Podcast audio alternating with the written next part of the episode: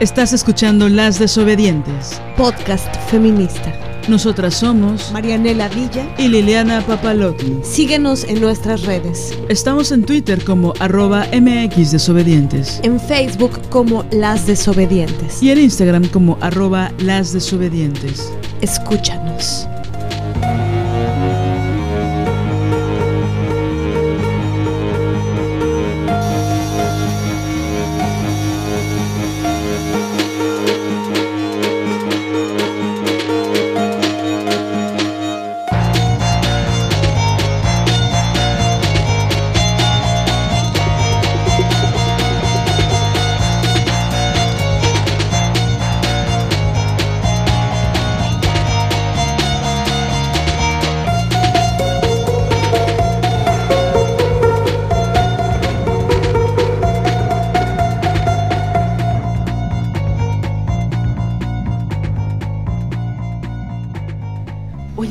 Este desmadre? ¿Dónde se le apretaba? ¿Cómo era esto? ¿Quién soy? ¿A dónde voy? ¿Y de dónde vengo? Muy buenos días, tardes, noches, madrugadas. Ya estamos en un episodio más de Fórmula 1. Oye, solo la gente blanca le gusta la Fórmula 1. Hay que... La Fórmula ONU, dije. A la ONU también solo le gusta la gente blanca. La Fórmula 1. Solo a los panistas y a los que están de acuerdo con el eh, genocida, hijo de la mierda de Calderón. Porque mira, lo del alcohólico se lo perdonamos, pero que sea un asesino misógino, no. Pero bueno, ¿cómo están? ¿Cómo es- Oye, empezamos con todo, ¿eh? Con Tokio. ¿Cómo están? ¿Cómo están? ¿Cómo están? Mi nombre es Liliana Papalotl y del otro lado de la mesa está Marianela Villa. Mariana la Bicha. Oigan, este es el primer episodio que grabamos con un integrante nuevo en la familia. Y es macho. Muy machito, si me preguntas. Sí, dije un integrante nuevo en la familia. No es ese pájaro que está sonando, un pájaro hermoso, de pecho amarillo y cabeza negra, sino un perrito que se llama Arandelo. Arandelo. Que así le pusieron todos los vecinos, particularmente eh, la vecina Hortensia. Pero bueno, lo, lo rescatamos y bueno, la breve historia se las va a contar la maestra Villa. Hoy hace poquito, no me acuerdo quién escribió. Es que nos han escrito tantas para, para regañarnos porque no hemos grabado. Ahorita lo voy a buscar que creo que fue Diana, no me acuerdo, que decía, bueno, sí, gracias Liliana. Oye, pues salúdame a la maestra Villa. Y es como un guiño, ¿sabes? Es como un es como una travesura decirte maestra Villa. Pero bueno, ya lo aclaraste y bla bla bla. Pero bueno, cuéntanos, Arandelo. Sí, pues la verdad es que mm, eh, una de las razones eh, de nuestra ausencia, eh, o, o bueno, que tiene que ver con esta ausencia de, grabar y subir episodios, eh, pues tiene que ver con, con la vida misma. Tiene que ver con que a veces la vida se pone mm, traviesa, la vida se pone compleja y, y pues por más que quieres eh, en tu mapa ir para un lado, eh, la vida te lleva para otro, ¿no? Y bueno, han pasado una serie de cosas que no tienen solamente que ver con nosotras, sino con nuestras familias, eh, con, eh, bueno, esto que les cuenta Lili del nuevo integrante de nuestra familia. Eh, también con la enfermedad, ¿no? Que hemos estado en contacto con la enfermedad este, en este tiempo. Eh, bueno, el tema de la economía sin duda es un tema, ¿no? Que, cada vez nos damos más cuenta que, hay que articular y hablar de él. Em, y bueno, la, la existencia, ¿no? Eh, este episodio tendrá eh, mucho de, muchos temas eh, revueltos. Este episodio será caótico, pero bueno, en, el caos hay belleza y armonía y en el caos abrazamos ese caos em, que tanto nos han dicho que hay que eh, eliminar, ¿no? Que tanto nos han dicho que no, no debemos, que hay que ordenarlo todo. Y bueno, este, este episodio no será así. Este episodio hablaremos de un montón de cosas y bueno, esto que les queremos contar de nuestra vida, de nuestra historia, es que eh, aquí donde vivimos había un perrito que hace como unos cuatro meses lo conocimos, llegó a la colonia y lo conocimos porque atrás de, bueno, en la misma manzana, eh, pero ah, digamos que en el otro extremo hay unos mecánicos. Y estos mecánicos tienen una perrita. Y a esa perrita ellos la nombraron Arandela. Y las arandelas, este, seguro saben qué son, pero bueno, acá en México las arandelas es un objeto eh, que utilizan mucho los mecánicos, por eso le pusieron arandela y que son pues unas cositas redondas y que sirven para fijar piezas metálicas, ¿no? Entonces, eh, sé de las arandelas. Ya Lili me está, me está echando carrilla que porque sé que es una arandela. Eh, bueno, una lesbiana que se respete tiene que saber que es una arandela, ¿no? Estereotipos lésbicos. Entonces, bueno, y es una perrita blanca con manchitas negras. Yo siempre que la veía le decía vaquita. Y pero ya después supimos por, por la vecina Hortensia, que nos cae muy bien, y que ella rescata perros, tiene seis chihuahueños y un peludo en su, en su casa. Este, ella no, me contó la historia, nos contó la historia de que los mecánicos le habían puesto arandela. Pero después eh, vimos un, a un perrito en la calle que era, bueno, una perrita, no lo habíamos visto bien, eh, blanca con manchitas negras y dijimos, ah, ahí anda la arandela.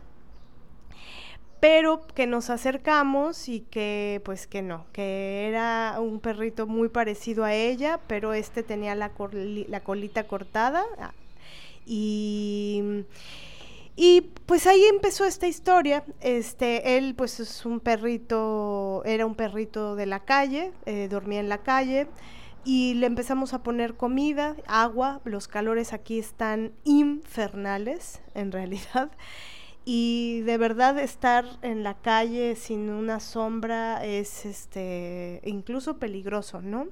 Este y empezamos a, bueno, a entrar en relación con, con él, de pronto nos, nos, seguía, ¿no? Este, se empezó a familiarizar con, eh, con nosotras y de pronto, no sé, íbamos a la tienda o a algún lugar y él, y él iba atrás, ¿no? Muy sigiloso, caminando, este, siguiéndonos.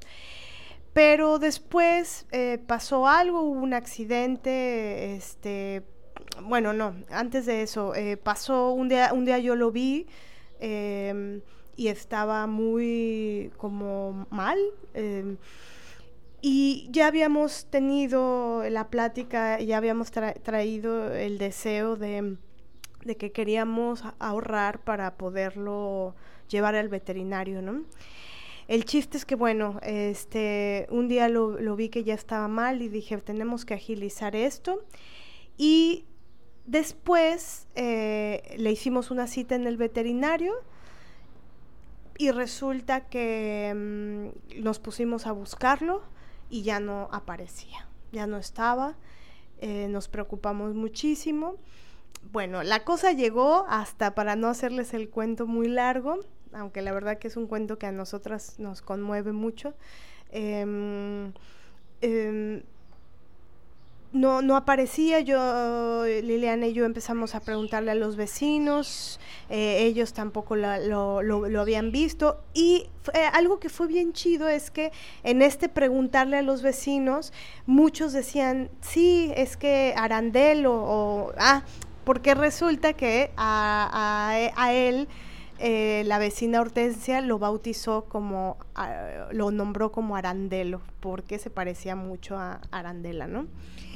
Y mm, eh, nos dimos cuenta preguntando que lo que en realidad muchos eh, lo conocían, muchos le tenían ya un cierto cariño, este, mucha gente le ponía agua, le ponía comida, y también estaban preocupados porque, mm, porque no lo veían, porque hacía tres, cuatro días que no lo veían.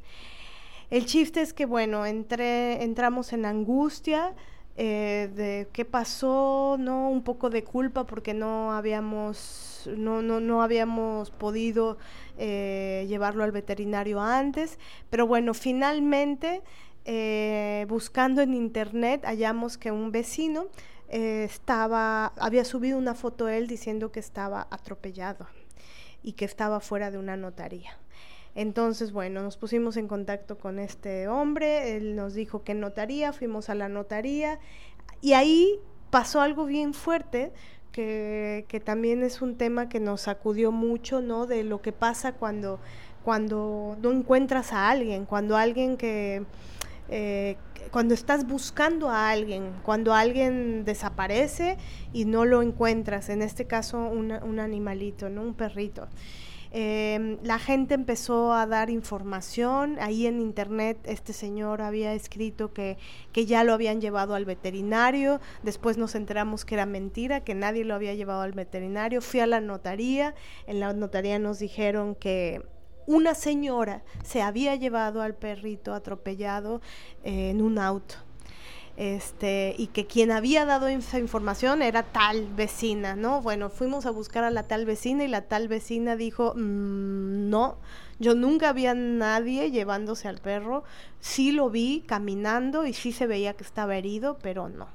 Bueno, el chiste es que armamos unos cartelitos eh, con la foto de, mm, del perrito, pidiendo por favor que si alguien lo veía nos llamaran.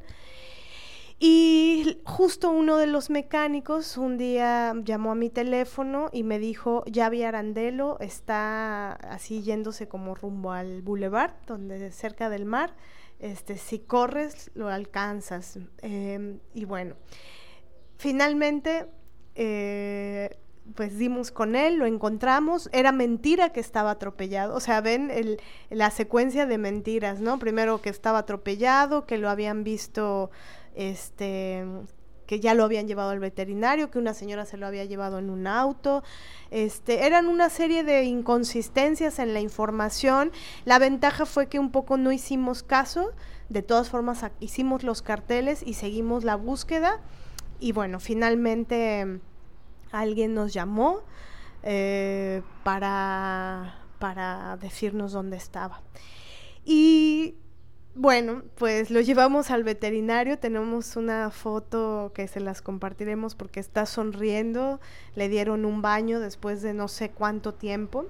Eh, la verdad, ahora dudamos que haya sido un perrito que haya vivido toda su vida en la calle este, porque da la patita, no se hace adentro de la casa, eh, avisa cuando quiere hacer para que lo saquen. Y bueno. Se sabe las tablas de multiplicar, ¿no? Levanta su plato, machito y todo, pero bueno, como sea así limpia el plato, ¿no? Pero bueno, la cosa es que mm, eh, pues fue una historia, no, no sé si se logre transmitir por aquí, pero es verle los ojos, verle la mirada, eh, verle pues su alma, su ser, en el cómo mira, ¿no? Y en el cómo agradece. Este, pensamos que era importante darle un poco de, no un poco, darle paz, ¿no? Paz y, cuidados y amor y ternura. Y ahora está con nosotras eh, Arandelo, se lleva bastante. Eh, él es como, es un perrito anciano en realidad, nos dijo la veterinaria que tiene como 11 años. Em, pero, y entonces Bambina es un poco celosa y le ladra a veces, pero, este, pero él como que como que él sabe que, pues como ellos son muy territoriales, él, él, sabe que pues de principio e, es el espacio de Bambina, ¿no? Y ya ahorita ya están en la etapa de, bueno, ya es el espacio de, de las dos, de los dos, ¿no? Entonces están ya conviviendo más, son, eh, es muy divertido él, muy bello y, y bueno, lo estamos amando. Y es muy raro porque para ser macho es muy agradecido. El otro día hasta dijo, sí me equivoqué. Lo hice sin querer. Es una cosa muy extraña. Tenía una infección súper dura en el oído, en uno de sus oídos. Muy, muy, muy, muy largo ha sido su tratamiento, pero ya se está recuperando. Estuvo a punto de cirugía. Afortunadamente no. La veterinaria que, que hemos con la que hemos estado trabajando en estos últimos meses es una, ¿cómo les dijera? Es una mujer valiente, chingona, super nerd, super cabrona, super buena onda, nos explica todo con muchísimo detenimiento, ama su profesión, ama cabrona a los perros y a los gatos. Y nada, le debemos muchas cosas. Le hicieron un baño de casi dos horas o más de dos horas, muy amoroso. Eh, entonces, bueno, pues sí, los calores estaban muy intensos, pero también las lluvias. Por ahí un, un hotel lo, le dejaba estar en el lobby con aire acondicionado, lo cual pues era muy chistoso de ver, pero también era pues un rasgo de humanidad, ¿no? De tener al perrito ahí. Eh, y pues bueno, poco a poco, pues obviamente ya nos estábamos encariñando porque en realidad hay como siete casas que le daban alimento y bebida. La, él hacía literal la visita de las siete casas. Eh, pero bueno, sí, ya cuando tuvo la sangre seca en la piel porque un perro lo mordió. Que la verdad es que es raro que por aquí haya perros sueltos, es muy raro. La gente es como muy ¿no? Como que los cuida. De hecho, él pensábamos que era también de los mecánicos, ¿no? Sí, también eso eh, después nos fuimos enterando porque lo que, bueno, sacamos a pasear a, eh, a Bambina y a Arandelo eh, y a que hagan pipí popó y, y en estos paseos las vecinas y los vecinos eh, nos se fueron sorprendiendo y eso nos gustó mucho. O sea, como que hay toda una em, un poco una cultura aquí en este barrio de, de cuidado, ¿no? De los de los perritos. Este y se iban sorprendiendo y alegrando de que estaba con nosotras y de que ya lo habíamos adoptado y de no y de que lo sacábamos a pasear junto con Bambina. Y en esos trayectos nos fueron diciendo cosas y finalmente un vecino nos contó que lo que pasó fue que esto que dice Lili que un perro lo agarró a mordidas y por eso aquel día que yo lo vi mal era porque era fue una mañana, despertaba, supongo que el día anterior fue que pasó eso. Este, entonces, y, pues sí, también es algo que nos daba mucha, pues no sé, nos dolía y a la vez ternura. Eh, hubo una noche en particular que todavía no lo teníamos aquí en casa, que... Mm, que había truenos, ¿no? Y nos daba muchísima angustia pensar, porque Bambina no soporta los truenos y los relámpagos, ¿no? Le dan terror. Entonces nos daba mucha angustia pensar que él estaba en la calle, este, sufriendo, ¿no? atemorizado por esto. Entonces, eh, la primera noche que durmió aquí, eh, bueno, no, no, no, la primera noche lo tuvimos que, poner en resguardo y tenerle como un poco una ligera cuarentena por, bueno, por los bichos, pulgas, todo lo que pudiera traer, ¿no? Pero la segunda, que ya fue después de su cita al veterinario, este, estábamos escribiendo y él estaba dormidito y Bambina del otro lado y sentíamos paz, así, ¿no? Paz y alegría de saber que, que estaba ya con nosotras, que estaba bien y que, bueno, ya tenía un hogar. Esto ha sido todo, que tengan un excelente... No, no es cierto, cálmense. Este, este, este episodio va a dar seis horas, solo porque no estuvimos como seis semanas, creo. No, no es cierto, tampoco, nunca tanto, nunca tanto. Oigan, pues bueno, eso es, grosso modo, a grandes rasgos, la historia con Arandelo. La verdad es que sí ha sido, él es muy agradecido, es un viejito agradecido. Eh, y pues bueno, esperemos que esté mucho tiempo con nosotras. Y sí, su mirada es una locura. O sea, sí, es, es una cosa muy, muy compleja, ¿no? Como Bambi es más chiquita, como Bambi tiene cuatro años, pues está despierta y solo quiere jugar y, y es bonita.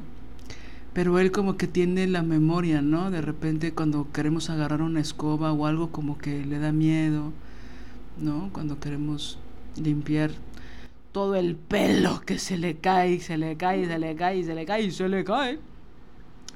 Cuando queremos limpiar y así, sí como que le tienes cosa a las escobas y así, porque bueno, tal vez tiene ahí recuerdos horribles, ¿no? Pero es muy amoroso, profundamente amoroso y muy agradecido. Y pues bueno, esperemos que todo salga bien en adelante. Y bueno, esa es una de las razones por las que no hemos podido estar tan cercas de ustedes. Tan cercas de ustedes. Entonces, bueno, eh, por cierto, esta veterinaria maravillosa se llama Geraldine Cortés. Si alguien en el puerto de Veracruz necesita una veterinaria chingona, pues que nos mande un correo electrónico a desobedientesguerrilla.gmail.com porque ella es maravillosa.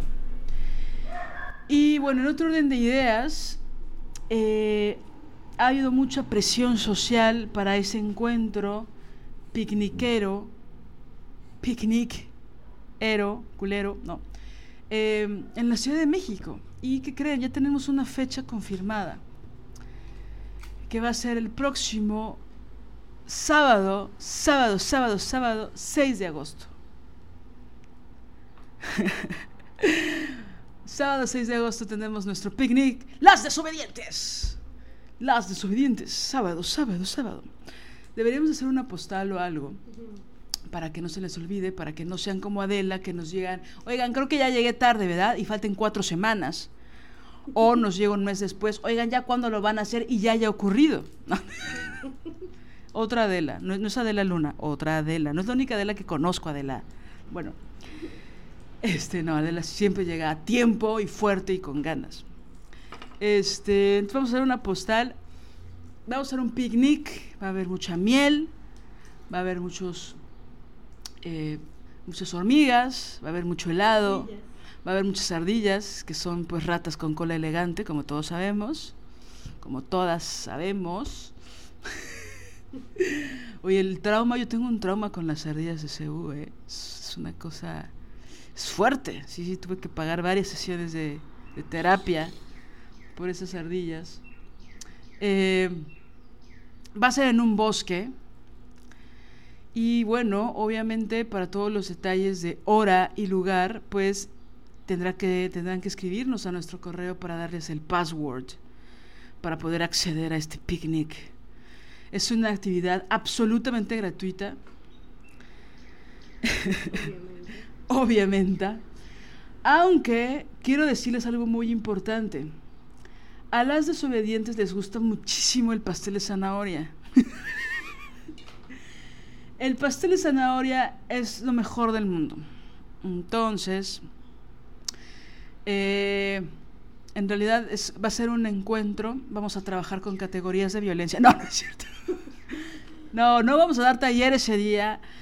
Vamos a platicar, a encontrarnos, a mirarnos, todavía con tapabocas, porque pues este desmadre todavía no acaba y pues está fuerte, se está poniendo fuerte. La maestra Villa se acaba de enfermar, acaba de salir de, del, del COVID, del cobicho. Y bueno, yo tuve un, no, no por el COVID, sino tuve un, este, hagan de cuenta que me quedé sin voz sin mi voz. Y bueno, sí fue una gripa. Y luego... Sí, fue una, es que no fue gripa, fue como un dolor de garganta, pero que me daban unos ataques de tos muy perros. Tuve que ir al doctor, lo cual es horrible, pero es recomendable. Eh, y sí, tuve que tomarme mi dosis de no sé cuántas eh, pastillas, ya saben, con alarma y todo eso. Y si me pasaba una hora, por, por olvido, por descuido, lo que sea, empezaba a toser de una forma muy horrible. Me duró como no sé, casi 10 días eso.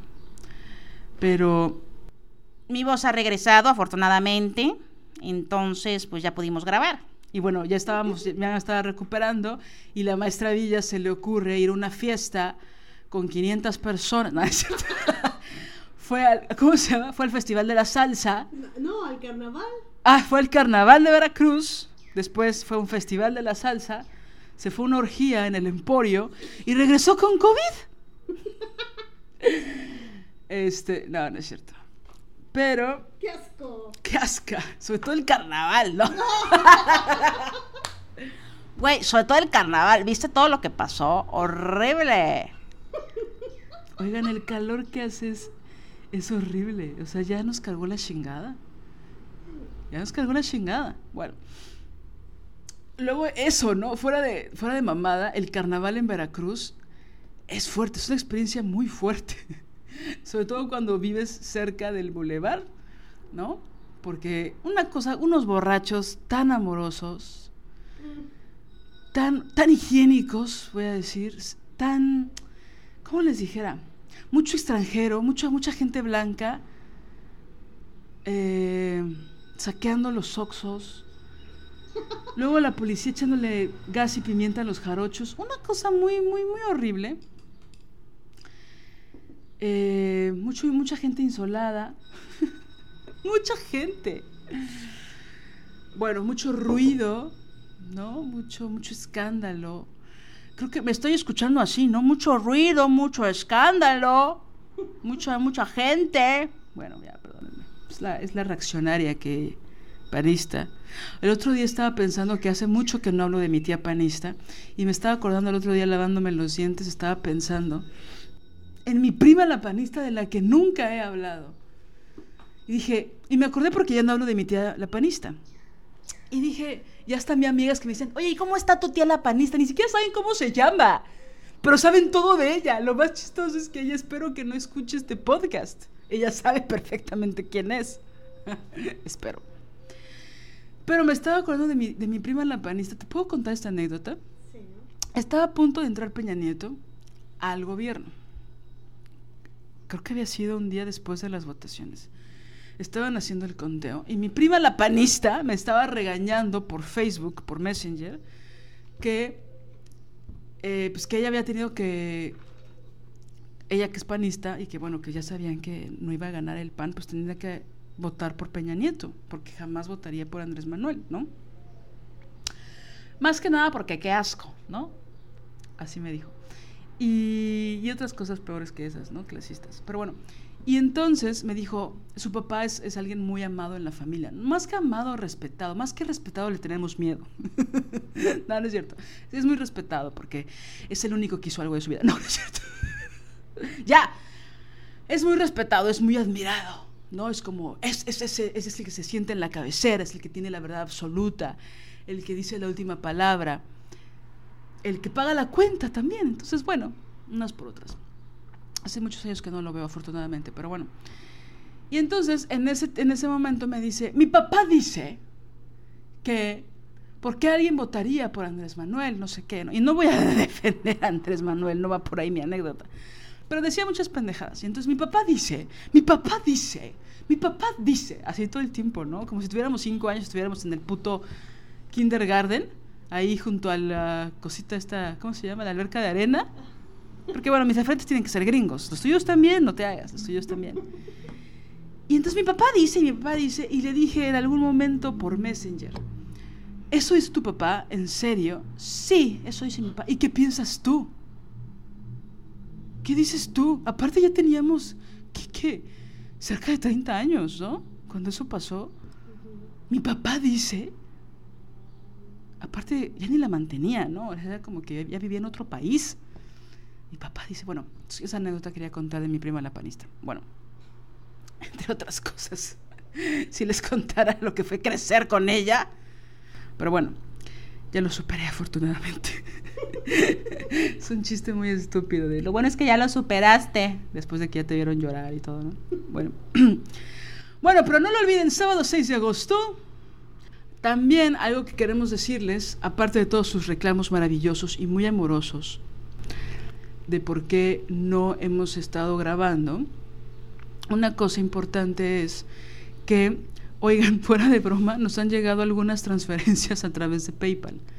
Sin embargo, no ah, aparecen los nombres reales de las personas que nos han transferido, es decir, simbólicamente hablando. Entonces sería muy importante que nos escribieran y nos dijeran quiénes son para agradecerles. Porque hay algunas personas a lo largo de este tiempo que nos han transferido y nos dicen, no lo digan, ¿no? No, no, no quiero ese reconocimiento. Ok, gracias. Gracias por apoyar este proyecto. Pero hay otras personas que, bueno, asumimos que no quieren ser reconocidas públicamente. Y bueno, es muy respetable. Pero si no es así, por favor escríbanos, porque queremos saber y queremos agradecer y les agradecemos mucho. Hay muchas formas de, apoyar este proyecto. La verdad es que la mayoría de las mujeres que nos escuchan eh, lo recomiendan mucho eh, y lo promueven de forma obsesiva con las mujeres que aman y respetan, y lo cual es siempre maravilloso, ¿no? Cada vez que nos escuchan nos dicen, mi amiga me lo pasó, mi mejor amiga, mi, ¿no? mi terapeuta me lo pasó, ¿no? Que son cosas que nos conmueven muchísimo. Entonces, bueno, obviamente agradecemos profundamente toda esa ayuda que dan a este proyecto, que tiene mucha vida, que tendrá mucha vida. Entonces, bueno, eso por un lado, es que tengo que decir varias cosas porque se han acumulado. Y bueno, también decir algo que pasó muy rudo a una querida amiga nuestra, Rocío,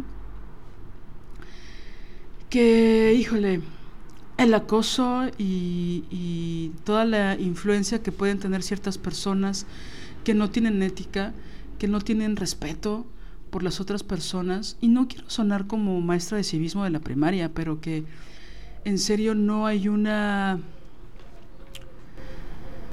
no quiero decir que no hay humanidad, simplemente son personas muy agresivas que están en ciertos medios y que pueden, se sienten con el poder que da la impunidad y que da el respaldo de cientos y miles de personas para atacar a una sola o a su familia entera o a su hija, ¿no? Y fue algo que vivió Rocío, nuestra querida amiga Rocío, hace unas semanas. Bueno, esto se juntó con el COVID, con la enfermedad, con, con, las almorranas, con, todo, con todo se mezcló. y entonces eh, no pudimos en ese momento em, darle un apoyo a través de estos micrófonos, pero bueno, Rocío, pudimos escucharte, tus audios, pudimos escribirte, lamentamos muchísimo todo el acoso que viviste. Eh, yo tuve oportunidad de ver algunos de los videos de esta mujer, la verdad es que por autocuidado no queremos nombrarla, por cuidarte a ti y por cuidarnos a nosotras. Pero bueno, es una mujer que tiene mucho, pues muchos seguidores. Es una mujer que ha pactado con el mal. Es una mujer que pacta con el mal, como diría María Milagros y Bárbara Bersini. Em, pues yo pienso que esa señora eh, que ha lastimado así a Rocío, a su hija, eh, es una, esa señora es una tipa que pacta con el mal, pacta con la miseria, ¿no? Con la cosa más nefasta, o sea, eh, bueno. Eh, pero queremos decirte, Rocío, que, que te queremos, que te admiramos, que queremos a tu, a tu nena y que las admiramos, que, que estamos con ustedes. Em, y que bueno, tal vez sí, tal vez... Eh, es que el problema de cuando hay gente que pacta con el mal es que no sabes cuándo paran, ¿no? O sea, quieren más y más y se excitan sexualmente, casi casi lo pensamos así, de, infundir de el miedo, ¿no? De aterrorizarte, de y, y hay gente que es tan em, brutal, gente brutal, personas brutales, que, que no sabes su límite. Y puede ser un verdadero riesgo. O sea, riesgo, ¿no? Entonces, pero bueno, eh, tal vez no directamente, ¿no? ¿no? Vamos a ponerle su, no la vamos a etiquetar, pero sí tal vez estaría sería importante articular el tema, ¿no? De cómo gente con influencia, mm, cierta influencia mediática, pueden promover toda una guerra contra dos mujeres, ¿no? Y es brutal. Entonces, hablar del tema y ver cómo protegernos. También, em, pero bueno. Sí, lamentablemente para mí, para saber más del caso, eh, vi un par de videos que esta mujer grabó en contra de Rocío, porque esta mujer hizo una parodia ridícula, obscena, grotesca, eh, cruel de nuestra compañera y empezó a amenazarla. Y a nosotras nos parece que es, es, una forma muy terrible de ejercer violencia psicológica en contra de una madre y una hija y también en contra de las amigas y de las otras compañeras que le hicieron apoyo, acompañamiento y soporte. Es una forma violentísima de agredir a otras mujeres, ¿no? Y pues a mí, para mí es importante, eh, si nos vamos a sumergir en ciertos temas, pues investigar y ver de dónde viene. Lastimosamente uno tiene que ver documentales terribles como los que hemos hablado aquí de, de Woody Allen, por ejemplo, para saber de a qué nos referimos. Y también en este caso tuve que ver algunos videos que esta mujer hizo y es en serio un nivel de violencia y de amenaza que es un pacto profundo y nefasto y obsceno con el patriarcado en contra de otras mujeres. Y nos parece muy obsceno y nos parece muy terrible cómo abusando de este poder mediático pueden, como tú bien dices, Mané, o sea, como que se abren las fauces y no hay límite, ¿no? No hay límite.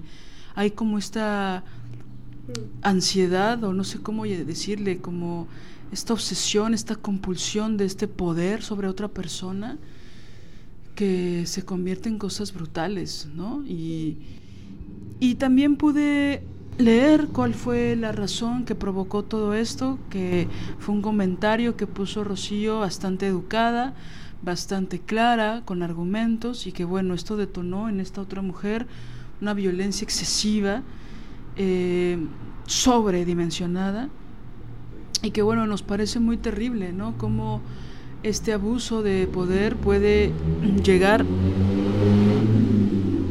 Yo amo las motos, no sé si lo saben. Bueno.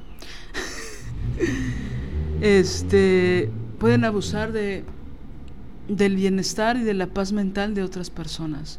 Por supuesto, yo no creo que haya sido el primer caso, lastimosamente tampoco creo que sea el último, pero creo que sí hay que buscar formas de hablar de este asunto y de defendernos, ¿no? Y de se requiere de muchísima cabalidad y mucha valentía. Sé que también esto generó muchísima frustración, Rocío, lo lamentamos muchísimo, pero bueno, también nosotras estamos hechas de una materia que es mucho más fuerte de la que creemos, ¿no? Y yo sé que en ciertos momentos no necesitamos particularmente escuchar esto, pero pienso que siempre somos mucho más fuertes de lo que creemos. Y bueno, por supuesto era total y absolutamente inmerecida toda esta campaña en tu contra. Pero bueno, aquí estamos contigo, las desobedientes. Y lamentamos mucho todo lo que le pasó a Sofía y a ti. Y te mandamos, les mandamos un gran abrazo eh, sí, también queremos mencionar que a nuestra querida y admirada amiga Carla Camarillo le la agredieron, eh, bueno, con un acto eh, violentísimo, creando una cuenta falsa. Eh, y bueno, eh, tomando material de, ella, fotografías de ella, ¿no? De, su propia vida, eh, de sí misma, pues, poniéndolas en esta página. Y sin duda, este acto es para provocar daño, ¿no? Para hacer un uso o usufructo y generar daño. Es violencia, sin duda y, bueno, nosotros este, publicamos eh, en una de las historias que tenemos eh, guardadas, es decir, ustedes pueden volver ahí y queremos pedirles, eh, ahorita revisando el Instagram, parece ser que la cuenta falsa ya ha sido borrada. Supongo que por la denuncia que, bueno, se denunció la página y las amigas de Carla la estuvimos denunciando, em, pero... Eh, pero bueno, eh, nosotras eh, en el caso de que no, pondremos una historia más para que, para, y les queremos pedir como un favor personal y, e importantísimo que si esta página continúe, continúa nos ayuden a, a denunciarla también para que finalmente puedas, ¿no? Ya, ya no, ya no permanezca. Y bueno, no sabemos, eh, no se puede saber tal vez quién fue, este, eh, quien sea que haya sido maldito hijo de la mierda, este, púdrete. Eh, y, o quienes hayan sido, ¿no? Este, y bueno, queremos decirte, Carla, que te queremos, que te admiramos mucho, que lamentamos muchísimo esto que, que, que te hicieron, y bueno, si te lo hacen a ti, nos lo hacen a nosotras, ¿no? Entonces, que se vayan a la mierda, las, la mierda, que se vaya más a la mierda. Sí, al parecer esto es, es una práctica que se ha estado haciendo en los últimos meses donde tipos sin cerebro y, o con un pito en el cerebro eh, abren estos links donde les piden su tarjeta y bueno, se hace una... se les pasan videos pornográficos o fotos. Y en algunos casos esto es una es, es trata de personas porque evidentemente eh, al no saber de dónde vienen estos videos, porque no son de las compañeras o de las mujeres que dicen que son, ¿no? Porque no les ponen su rostro o por varios otros motivos, pues al parecer ha sido una práctica que pues ha sido lucrativa para mucha gente, porque estos imbéciles meten su tarjeta para ver cuerpos desnudos en posiciones o en actos pornográficos. Entonces, la miseria masculina, ¿no? Entonces, bueno, obviamente pues hay que empezar a, denunciar estas acciones, ¿no? Eh, hay otras compañeras que nos han escrito últimamente para decirnos que han pasado por la misma situación, que alguien creó una cuenta, sobre todo estas cuentas se están haciendo en Instagram, donde eh, ponen fotos que son reales y eh, que son de sus muros, que son de sus perfiles, y las utilizan para hacer cuentas falsas para enviarles eh, material pornográfico de otras mujeres, ¿no? De otra procedencia, de otros lugares, ¿no? bueno, no deja de ser algo terrible, no deja algo de ser una, una forma de violencia sexual, una forma de violencia psicológica, algo que es brutal es que los mismos amigos, esta gente que hace estas cuentas falsas, buscan a tus amigos para buscar likes, ¿no? Para que se crea que es algo real. Y muchas veces los imbéciles de tus amigos le ponen like a esas fotos, o a esos, perdón, a esas cuentas, ¿no? O las siguen. O las siguen, ¿no? Pues porque hay que normalizarlo, ¿no? Ay, bueno, los hombres son un asco, ¿no? Sí lo hemos, sí lo hemos dicho. sí lo hemos dicho, oigan. Bueno. Entonces, bueno, lamentamos mucho lo que le pasó a Carla, por supuesto, y también lo que le ha pasado a varias compañeras. Hay un video que a propósito de lo que le pasó a Carla yo encontré de una investigación que se hizo de varias chavas que estaban contando los detalles de cómo había sido, ¿no? En su caso.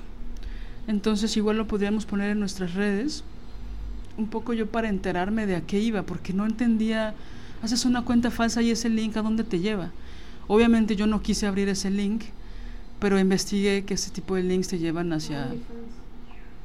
Sí, pero a OnlyFans, pero a veces ni siquiera es la página de OnlyFans, son páginas que muestran la carátula mal hecha, trucha, de OnlyFans, pero que son, pero que sí hay material pornográfico de otras mujeres.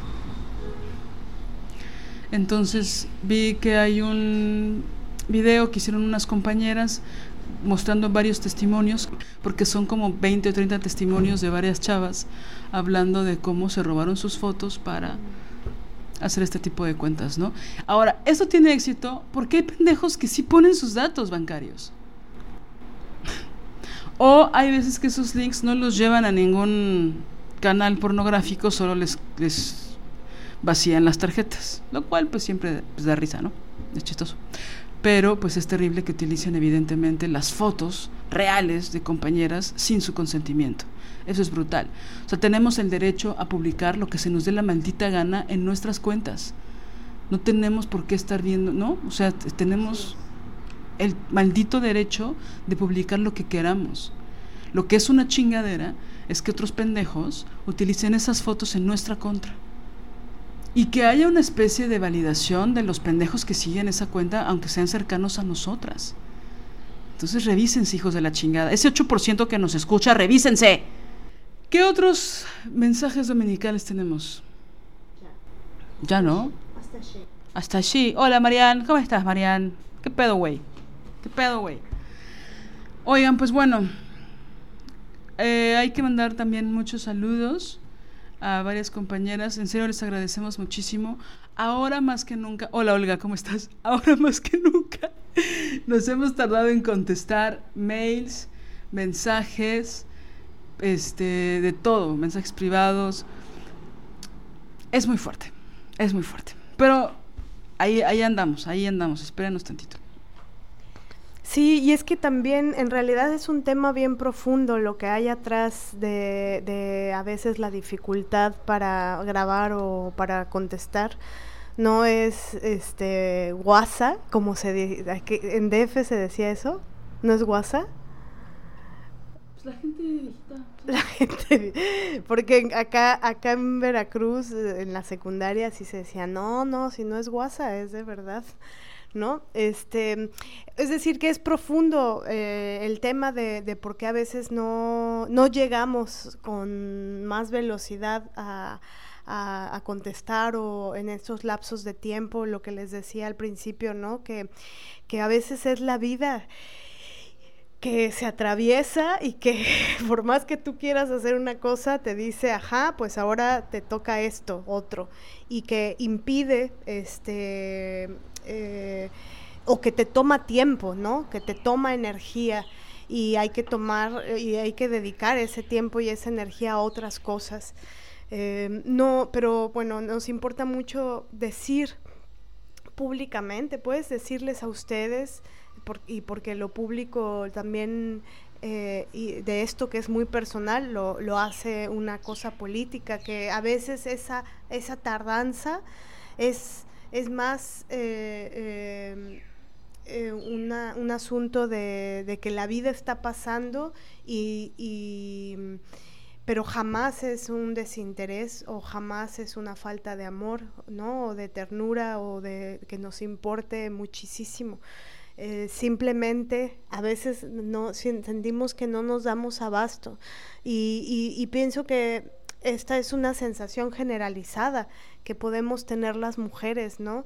También, o sea, como, como que, y, también creo que tiene que ver con la pandemia.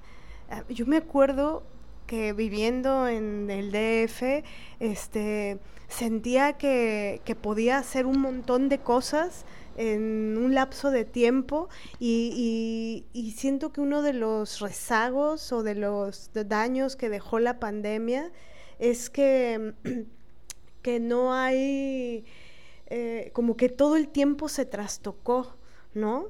Como que hay una falta de training en, en lo que se hacía en determinado tiempo, ahora se hace en más tiempo, eh, ya, ya todo es raro. Y, lo que es fuerte, por ejemplo, ahora que enfermé nuevamente de COVID, fue que, eh, que no estamos libres, que por más que quieras, te da COVID, aunque ya la gente esté saliendo y hubo carnaval y que para nosotros que haya habido carnaval aquí en Veracruz es brutal porque es como eh, eh, los hospitales están rebasados aquí en el puerto de Veracruz, por ejemplo. En seis hospitales están rebasados por gente enferma este y que está sufriendo entonces es como cómo se atreven a hacer el carnaval no este con esa situación bueno es inconsistente incongruente pero, pero, y lo que es un hecho es que cuando enfermas, por más que quieras, paras, ¿no? tienes que parar. A mí me cuesta trabajo parar. A veces solo pareciera que solo el COVID, ¿no? O solo determinadas enfermedades me hacen detenerme. Este, pero pero bueno, es eso, es, es, es, y creo que también tiene que ver con, con es uno de los temas, eh, ¿no? Cómo la, la, vida, cómo está la vida en estos tiempos, el tema de, de buscar, eh, de, de, trabajar, eh, de buscar eh, la economía para poder vivir. Em, ¿Cuánto tiempo, cuánta energía te lleva eso? El tema de la precarización, el tema de que si eres una mujer valiente, eh, bueno, también te, te genera cierta eh, marginación, ¿no? Y la marginación va acompañada de su precariedad y, y ese es un tema, ¿no? Que, hay que articular, que hay que pensar, que hay que colectivizar, que hay que este, reflexionar juntas, eh, como en un mundo misógino, de misóginos y misóginas, este cómo enfrentar este hecho, cómo enfrentar el hecho de ser una mujer valiente, de una mujer desobediente, eh, contestataria, que, que, que, no se deja, que habla, que grita, que no guarda silencio, valiente pues. Y cómo estos, esto deja, causa ciertos, causa la maravilla, por, por un lado, de la vida, la, la belleza, eh, pero por otro lado también tiene sus estragos y es bueno no romantizar, ¿no? Eso otro. Entonces, e esa, e esos temas de la vida, sobre la economía, sobre cuando la vida te arrasa, sobre cuando tienes que dedicarte a hacer determinada cosa y ya no, eso te impide hacer la otra, eh, o lo que deseas hacer, ¿no? Eh, cómo ir articulando o cómo ir generando las estrategias para, para que las cosas fluyan. Y, y, bueno, y cuando esto se, a esto se le suma la enfermedad, pues ahí sí ya todo se detiene, ¿no? Hay, a veces también, ¿no? Hablábamos con nuestra amiga Mel, que amamos muchísimo, el, el tema de, de cómo la enfermedad también a veces te dice cosas, te habla, ¿no? Cuando bajan tus defensas, entonces estás más expuesta a... Pero también el por qué bajan esas defensas, ¿no? ¿Qué es eso? ¿Qué es lo que se genera? ¿Cuál es la relación entre la enfermedad y, o la baja de defensas y, y la necesidad del cuerpo a veces de parar un poco, ¿no? Que siempre cuando una se enferma también da chance de pensarse y reflexionar. Pero bueno, entonces es eso, es más eso, pero ya estamos más sanitas y vamos a irnos poniendo al día con, con todo. Y bueno, sobre eso, pues este, este episodio en específico es una especie de continuación de todo lo demás. Eh, justo estos silencios que permiten la enfermedad eh, que permite la reflexión también, ¿no? Es decir, quedarse sin voz, por ejemplo, pues no creo que signifique nada raro, ¿no? eh, a veces una tiene que tomar, hacerse una pausa, ¿no? Y decir, hasta aquí. Y una tiene que perdonarse, eso también, ¿no? Una tiene que aceptarse, reconciliarse con eso y perdonarse por no poder seguir con este ritmo que muchas veces es de, descomunal, ¿no? Es decir, si hay una parte de mí que... Maestra, ¿está bien? Ah. si hay una parte de mí que, que se intoxica, mmm, que se embriaga de, de, ese, de ese ritmo de la Ciudad de México, de ese ritmo que pues durante muchos años fue una droga, ¿no? Desde los cuatro años que empecé a usar el metro, que fue una droga, ¿no? Sin duda, mm, pero que también una se enfermaba ya, ¿no? También es, es, es rudo también, ¿no? No ponerse un alto, no parar. Y muchas veces no paras por los otros, no paras por las otras, ¿no? No, no te cuidas, no te autoproteges. Entonces, pues sí, cuando una eh, ya nos está escuchando, ¿no? Ahorita que decías esto de, de las, ¿cómo dijiste, perdón? Las defensas bajas. Es, es, padrísima esa frase, ¿no? Ese juego de palabras, o esas dos palabras, ¿no? Bajan las defensas. Lo primero que pensé cuando dijiste eso fue, es que también una se cansa de estar fuerte todo el tiempo, de estar con las defensas a tope, ¿no? Sí, en guardia todo el tiempo. Bajan las defensas porque también tienes que descansar esa valentía, ¿no? Esa fuerza. Y pues ya, y lo que dijimos en otro episodio, ¿no? De que la gripa, el congestionamiento, ¿no? No fluye, no fluyen las cosas, ¿no? Eh, ah, creo que nunca en mi vida, igual y, igual y me equivoco, pero creo que nunca en mi vida me había durado un, un, lapso de tos de tanto tiempo, ¿no? De gripa sí, luego una vez me dio influenza española, no es, no broma, y casi me muero, y fueron dos semanas. No estaba deprimida ni triste en ese tiempo, ¿eh? No, no, no, no crean, no, no, crean eso. Pero bueno, casi me muero por esa influencia que tuve. Y ni siquiera la sentí tan grave como, como esta tos. Tenía otras cosas en esa influenza, ¿no? Lloraba pus y cosas muy agradables. Buen provecho para todas mis compañeras que estén comiendo algo. Pero era esta tos y esta tos y no dormir por la tos. No poder soñar por la tos. No poder descansar ¿no? Lo bueno es que mi novia fue muy comprensiva. No poder tener ventilador. Lo bueno es que mi novia es muy comprensiva. Ya el cuarto día sí me veía feo, ¿no? Pero...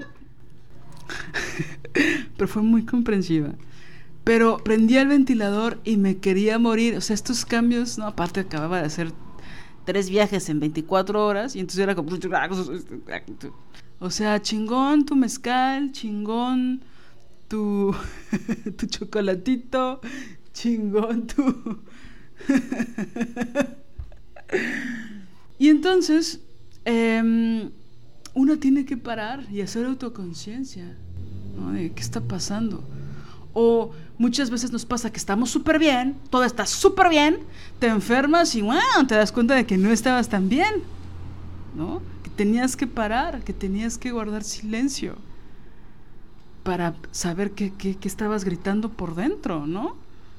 Dejar de mentir, dejar de mentirte a ti misma, dejar de pensar en los otros primero, dejar de darte, desbordarte, ¿no? Ahí pienso en las mamás cuando se enferman, uff, ¿no? Está cabrón, porque ni siquiera dejamos a las mamás enfermarse, ¿no?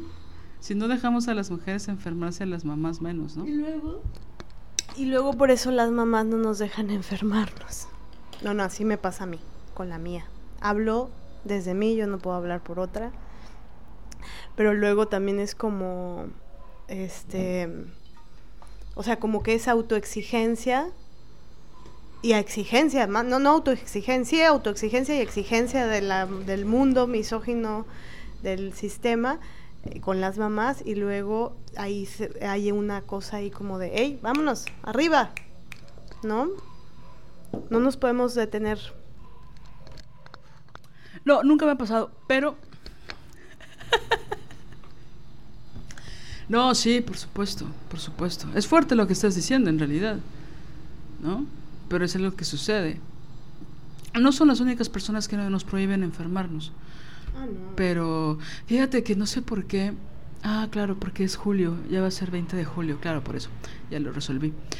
Estaba pensando,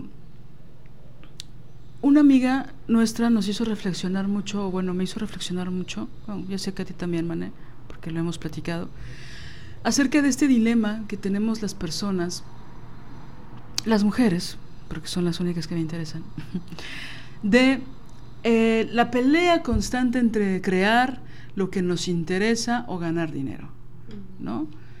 Y que se vuelve una cuestión rápidamente ontológica del ser, ¿no? Y entonces uno hace sus listas mentales interminables y obsesivas de los pros y contras sin encontrar, perdón, sin encontrar ninguna respuesta. que nos satisfaga, ¿no? Y pues una o se avienta al abismo o se muere, ¿no? Pareciera que esas son las dos opciones, ¿no? O te avientas al abismo, donde muchas veces ya no hay punto de retorno, a veces sí, a otras no, o te mueres. Eh, estábamos escuchando el otro día a Bárbara, ¿no? Hablar de esto de la libertad. Y fíjate que fue muy loco que me llevó una clase con Lech. Lech Gorinsky, un maestro que tuve, polaco, muy chistoso. No, no hablaba bien español, era una cosa frustrante, no le entendías nada. Su clase era de cuatro horas de teoría escénica. Pero cuando decía groserías el cabrón, qué bien las pronunciaba el hijo de la chingada. Que paz descanse. Bueno, una vez estábamos en una clase y se puso muy profunda la clase. Si algo tenía ese güey es que era muy profundo y era muy divertido, ¿no? Y se puso muy profunda y nos dijo, háganme preguntas, pregúntenme cosas, ¿no? Y entonces yo le pregunté, si no hicieras teatro, ¿qué, qué harías? Él siempre fumaba, ¿no? Él tenía una elegancia muy, muy maricona, ¿no? Muy chistosa, muy bonita. Era muy maricona y muy personal, era una mezcla linda. Bueno, y entonces todo era muy solemne en esa, en esa clase. Y en ese momento dijo, pues me muero. Si no hago teatro, me muero. ¿No? Se rompió con toda la solemnidad. No me pregunten por qué hago teatro. No me pregunten por qué lo elegí. Si no lo hago, me muero. Me voy a morir. El día que dejes, me muero. ¿Por qué lo elegí? No tengo puta idea. Me muero. Era una situación de vida o muerte. Si no lo hago, me muero. Siguiente pregunta.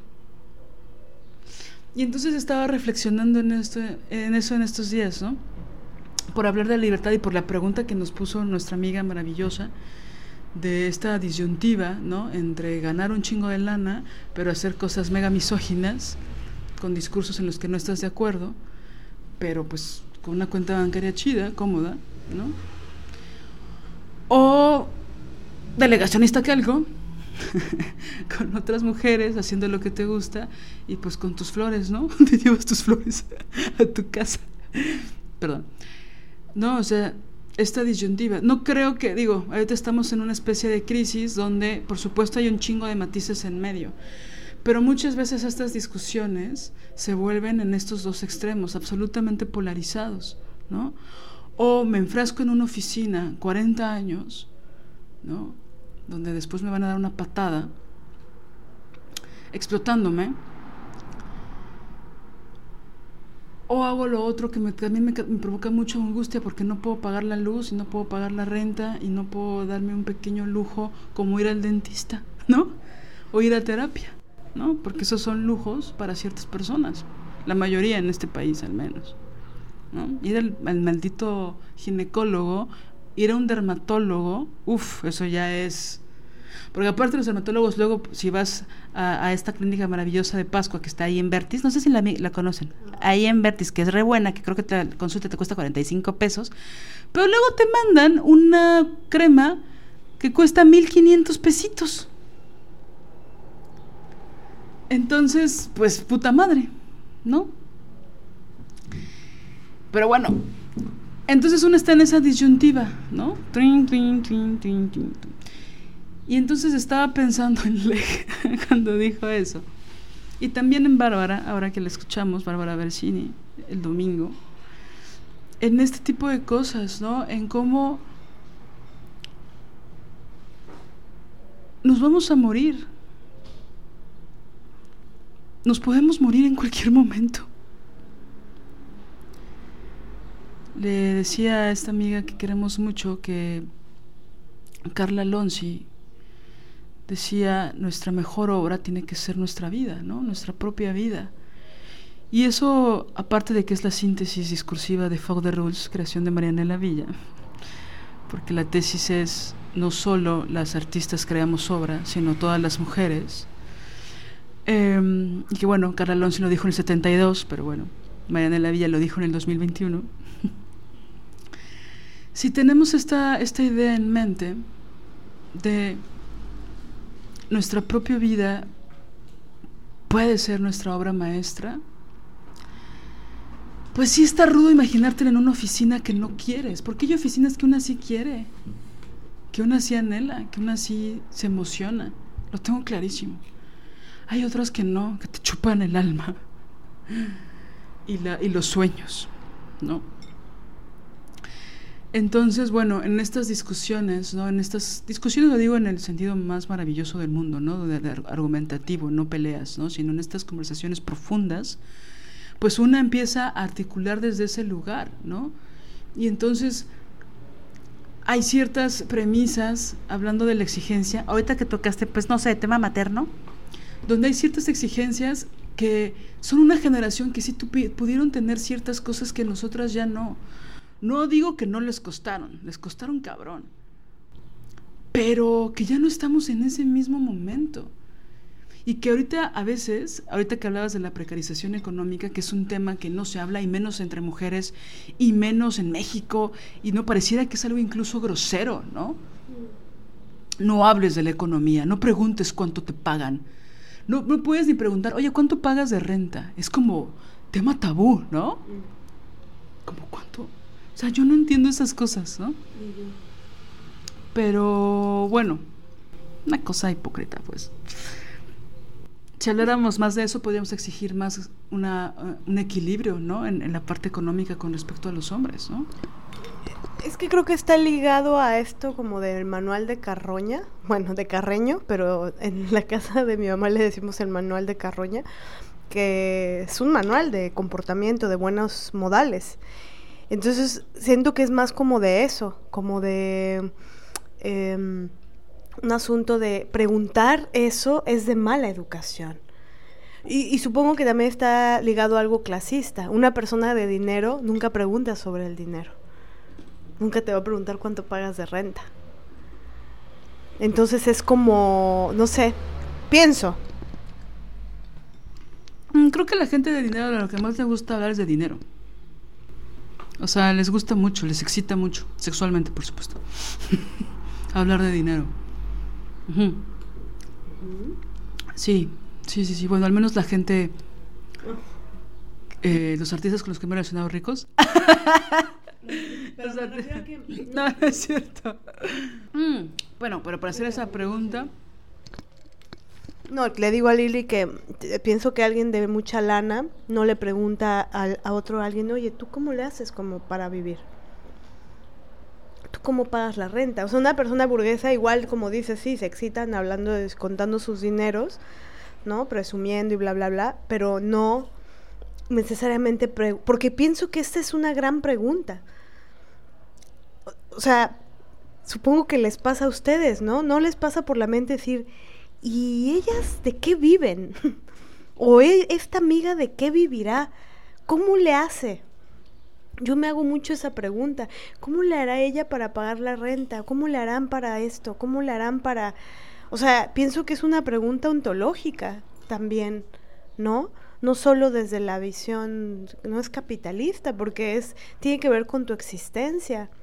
O alguien que veo que se dedica mucho a determinada cosa, digo, ¿a qué hora le dará tiempo? Si esto no le deja lana, ¿de qué vivirá? ¿Tendrá una beca o qué? ¿No? Entonces, este... mm, Pero eso, pienso que la gente rica no... No, no te pregunta eso, aunque sí se pavoneen hablando de sus propiedades o no sé, no sé qué dirán. Mm, es que para preguntarte eso necesitas empatía. Y la gente rica no tiene empatía. No, no toda. ¿Quién? ¿Quién conoces rica que tenga empatía? Angelina Jolie. Angelina, todo es parte de una imagen para hacerse más rica. El corazón ingenuo de Mané roto en 3, 2, ya se rompió. Sí, sí soy ingenua. Pues no ves que creía que la, toda la gente de teatro era buena.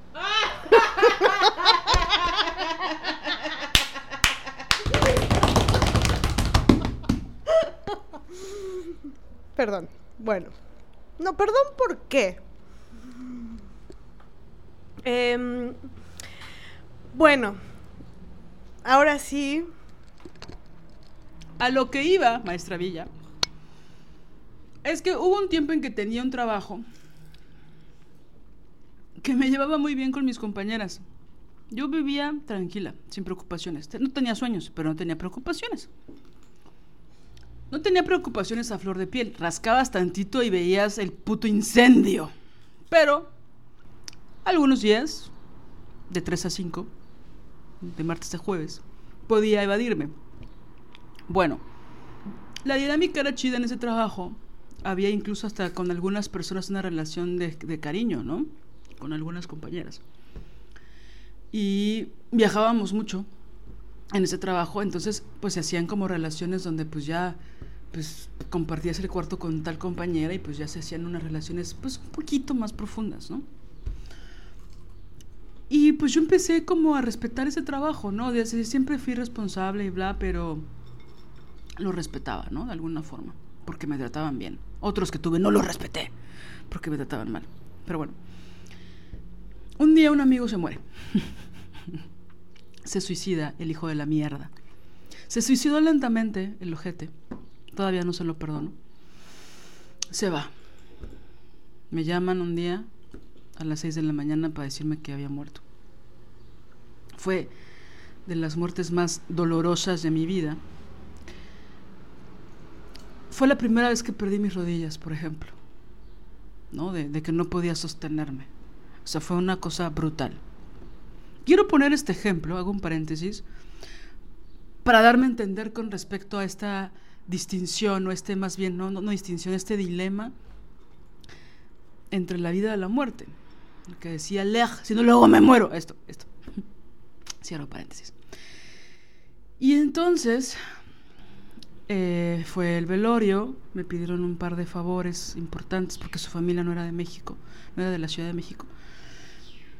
Y me pasó algo chistoso, que, que fui por dos días de, de Saúl, agarré el coche, eh, ya estaba, lo saqué y me dice mi hermano,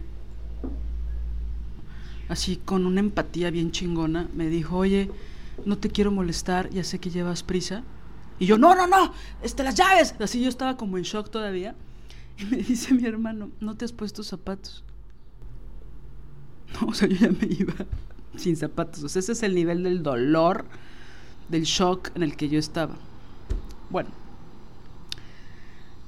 cuento esto para decirles que bueno, el día del velorio fue dolorosísimo, fuimos sus amigas, lloramos, yo lloré, entendí, es, en ese velorio entendí por qué los velorios tenían que ser de esa forma, porque una tiene que llorar, una tiene que estar en un lugar donde puedas llorar y gritar de tanto dolor y luego salir y comer algo feo y luego reírte con tus amigos acordándote de cosas y luego llorar otra vez otras cuatro horas.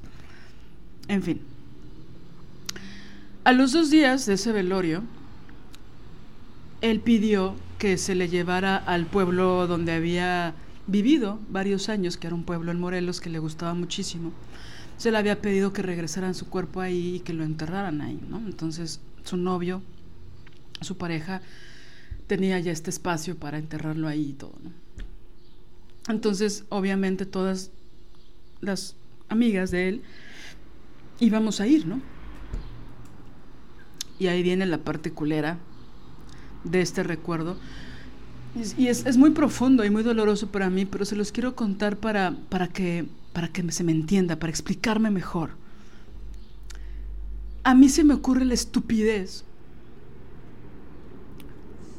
de pedir permiso en mi trabajo para faltar, para ir. Yo aparte estaba devastada. Cuando le pedí permiso a mi jefa me puse a llorar. O sea, una cosa, ¿no? Y de esto me acordé ayer. Me acordé porque él murió en julio. Entonces, bueno. Y mi jefa, pues se puso muy sensible. Fue muy como... No sé cómo decirlo. Le conmovió mis lágrimas, le conmovieron mis lágrimas, pero no me dio permiso de ir. Dijo, no, no, no, no, lo que pasa, no, no puedes faltar. Y yo no falté. No falté a trabajar. Una amiga me dijo que cuando rentaron un camión y una camioneta. Cuando llegaron, pues toda la, banda venía pues mega triste, ¿no? Empezaron a salir como 100 mariposas blancas. Y este hijo de la mierda que era mi amigo, lo digo así porque aún no lo perdono, por supuesto que lo amo muchísimo. Él amaba las mariposas blancas. Porque la jotería no la podemos... No, no es cierto. Porque era un güey súper sensible y amoroso, el mejor poeta que he conocido. Bueno. Esas 100 mariposas blancas yo no las vi porque preferí, en mi sentido estúpido de responsabilidad... Que te obligaron. Sí, Sí. o sea, sí, pero cuando así, otro paréntesis, amigas. Cuando les digo que yo fui muy obediente muchos años, este es un gran ejemplo. Yo no vi esas mariposas blancas para enterrar a mi amigo por no faltar a ese puto trabajo, ¿me explico? Es horrible, es doloroso. Y bueno, él está en mí. Y esas mariposas que vimos él y yo tantas veces están en mí. ¿No? No era una cosa... Fue una cosa dolorosa, pero a lo que voy es que me dejó un gran aprendizaje de decir, esto era la vida, yo tenía que estar con mis amigas llorando juntas en Morelos, no en una puta oficina de la colonia del Valle. Sí, entiendo lo que dices de que me obligaron, pero ¿dónde estaba mi fuerza? ¿Dónde estaba mi valentía? ¿Dónde estaban mis prioridades de vida? Por eso estoy diciendo esto, para hacer autocrítica. No me quiero apapachar con respecto a eso, porque, porque si me hubiera apapachado años después, no hubiera sido la desobediente que soy ahora. ¿Me explico? Sé que lo dices desde Mané, desde una forma bien amorosa, pero esta conciencia, este nivel de autocrítica lo necesité, ¿sabes? Para despertar De la. De la sumisión. Aquí estoy hablando de sumisión, estoy hablando de obediencia. Me perdí del entierro de mi amigo por no faltar un día a trabajar. ¿Qué era lo peor que me pasaba? Que me descontaran el día. No tenía hijos que mantener. No me preocupaba pagar la renta. ¿Cuál era el problema? Mis hijos no se iban a quedar sin comer un día porque yo no fui a trabajar porque no tenía hijos ni los tengo. Ya tengo dos. Bien Erandel. Bueno, no, no podemos decir ni podemos hacer esa comparación. Bueno, ¿me explico? Estoy hablando de obediencia, de este sentido falso, ridículo, estúpido de responsabilidad, cuando nuestra mejor obra tendría que ser nuestra vida. Yo de la mano con mis amigas enterrando a mi mejor amigo, con el que crecimos. Nos conocíamos desde escuincles. Por no faltar a trabajar, me explico. Y yo sé que muchos de ustedes que me están escuchando ahorita han hecho cosas similares. Espero que muchas otras no. Y bueno, ese sentido de responsabilidad sin duda lo mamé en mi casa y hay otras cosas que me, que me hubiera gustado que me enseñaran. Pero me hubiera gustado que en mi casa me enseñaran que la vida era más importante que la responsabilidad de una oficina. Que vivir era más importante que lo, que lo que la sociedad espera de nosotras. ¿Me explico? Me parece patética la imagen de mí misma llorando frente a una jefa que tal vez se conmovió tres milímetros, pero que no tuvo la suficiente empatía para decir, Liliana, vete, ¿qué haces aquí? Mañana no vengas. Y yo no tuve la valentía, la desobediencia, la garra para decir, me vale verga esta puta oficina que nunca me va a dar nada, más allá de mi quincena. Te sentís poquito cuando te la dan, no te sentís nada cuando te la dan, ¿no? Entonces, ¿qué es lo que queremos? El paisaje de Morelos, con 100 mariposas blancas, y sobre todo el alma acomodada, ¿me explico? He visto otras mariposas blancas en mi vida. También en Morelos, por cierto. Guiño, guiño a todas las de la rabia. Pero no tenía el alma acomodada ahí. Preferí estar en una oficina de mierda donde me explotaban. Solo porque me trataban bien. ¿Me explico? Retomando, justo por eso quería decir, pareciera que hay momentos, como también dice, hoy le hemos mentado mucho, como también dice Bárbara, que luego una se decide por algo, ¿no? Voy a cumplir mi deseo, entre paréntesis, como lo escribe Marianela Villa. Voy a escribir mi deseo, voy a cumplir mi deseo, voy a luchar por mi deseo. Y como dice Bárbara, empiezan los demonios a moverse y empiezan las ofertas para que nunca sigas tus sueños, para que nunca luches por tu deseo, ¿no? No lo hagan. Ya. Este es el tiempo de ser libres. Nos quieren muertas, amigas. Esto es real.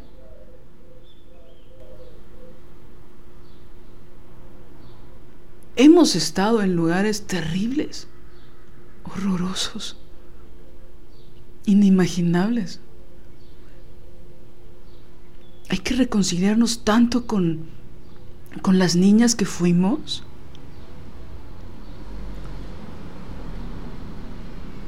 ¿Por qué no hacer de nuestra vida una obra? Una obra maravillosa, como dice Carla Alonso.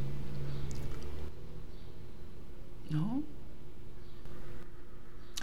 Y nada, yo les comparto esto, uno porque pues nada, soy muy chingona. y quiero que se queden con esto, aunque mañana lo hayan olvidado o en 20 años se acuerden, no importa. Pero para que renuncien a estos zapatos, para que no se pongan mis zapatos, o para que renuncien a ellos. Yo meses después seguía hablando con Saúl y seguía escribiéndole cartas, ¿no? De hecho, ¿sabes qué? Vamos a cerrar este episodio con una carta que le escribí. Y, y- es muy, muy simbólico que fue la última carta que le escribí a Saúl. Mira, estoy improvisando. Y es maravillosa esa carta que le escribí porque se la escribí cuando tú y yo nos enamoramos. Con esa carta voy a cerrar. Voy a ver si la puedo leer porque igual el llanto se desborda. Pero bueno, aunque nos lleve mucho tiempo, les voy a leer esa carta que le escribí. Bueno, quiero decir varias cosas de lo que has dicho que me, me mueven muy, muy profundamente. Pero antes de, ir a lo que más me importa decir, antes de eso quiero hacer un paréntesis eh, con respecto a, mm, a un- algo que he sentido. No, no, no, no, no, no solo lo he sentido, lo he visto, eh, tengo evidencia este, en audio, en escrito, en cosas que me han contado amigas, que nos han contado a Lili y a mí, que, que tiene que ver con a- aquel episodio del odia hombres, ¿no? Con esta gran etiqueta del, del son o- odia hombres. O, esta cosa, este halo, ¿no? Que, que se comienza a hacer como de, de como de, de- propagar la, la gran misoginia y la gran lesbomisoginia eh, que tiene que ver con, con esta etiqueta del ellas odian hombres, ¿no? Y, y- y abro este paréntesis porque comenzamos contándoles una historia eh, es que siento que son tan. Es tan burdo el odian a los hombres, odian a los machos, que hasta podrían decir, esas jamás tendrían a un perrito macho, ¿no? Em,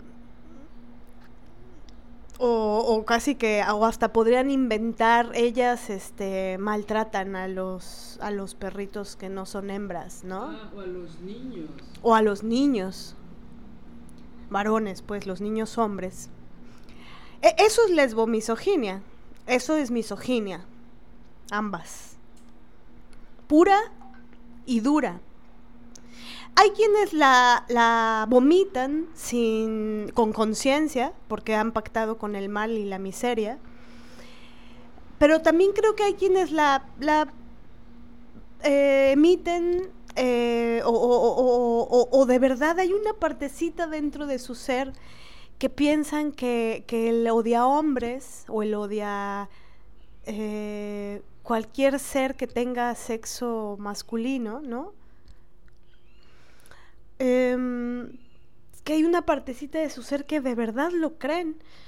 Y, comenzamos con una historia que es profundísima sobre Arandelo. Y ahora esto que nos cuenta Liliana sobre Saúl. Y me llama mucho la atención cómo la, los misóginos y las misóginas y les misógines, guiño, em, siempre quieren, para seguir golpeando, señalar o decir que son las mujeres valientes las que odian, que son las mujeres desobedientes las que odian, las fóbicas, las odiadoras, las que odian a los hombres, odian a los niños, odian a los perros machos, odian, ¿no? A ver, no se equivoquen. Si alguien odia, si alguien se pudre en su propia misoginia y en su propio odio, son ellos. Y, es el gran darbo. El gran darbo de los darbos es decir, la que odias eres tú, no misógino, dramaturgo. El que odias eres tú. El misógino eres tú. Hagas lo que hagas, escribas lo que escribas, ganes los premios que ganes. El misógino eres tú. El odio no me interpela. El odio va más de la mano, va de la mano con la miseria masculina, con la miseria misógina. No odiamos, amamos a este perrito que tenemos y lo vamos a amar más y más y le vamos a dar la paz que no ha tenido y la ternura que tal vez no ha tenido. Y Liliana ama a Saúl y yo amo a otros hombres y amé a otros que dejé de amar y los dejé de amar por misóginos, por mierdas.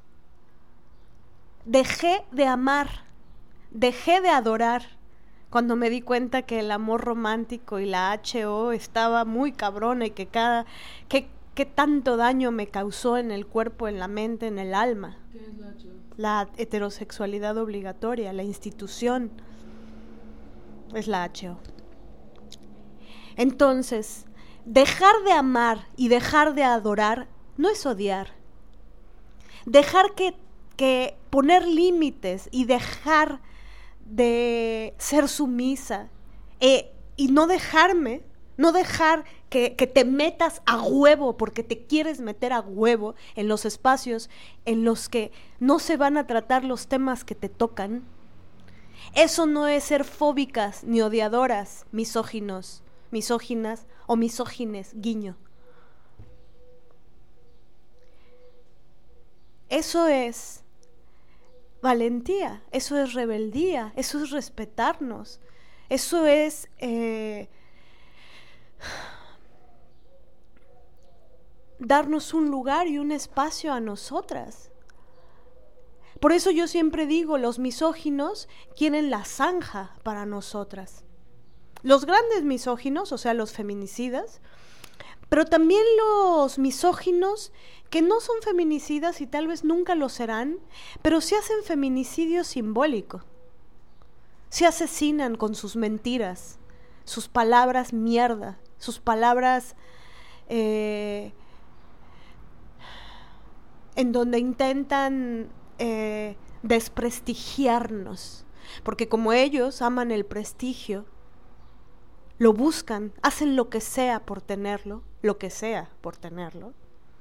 Pero a nosotras el prestigio, como hemos aprendido con una de nuestras maestras maravillosas, Bárbara, la filósofa Bárbara Bersini, la filósofa independiente Bárbara Bersini, el prestigio eh, no nos interesa. No nos puedes desprestigiar.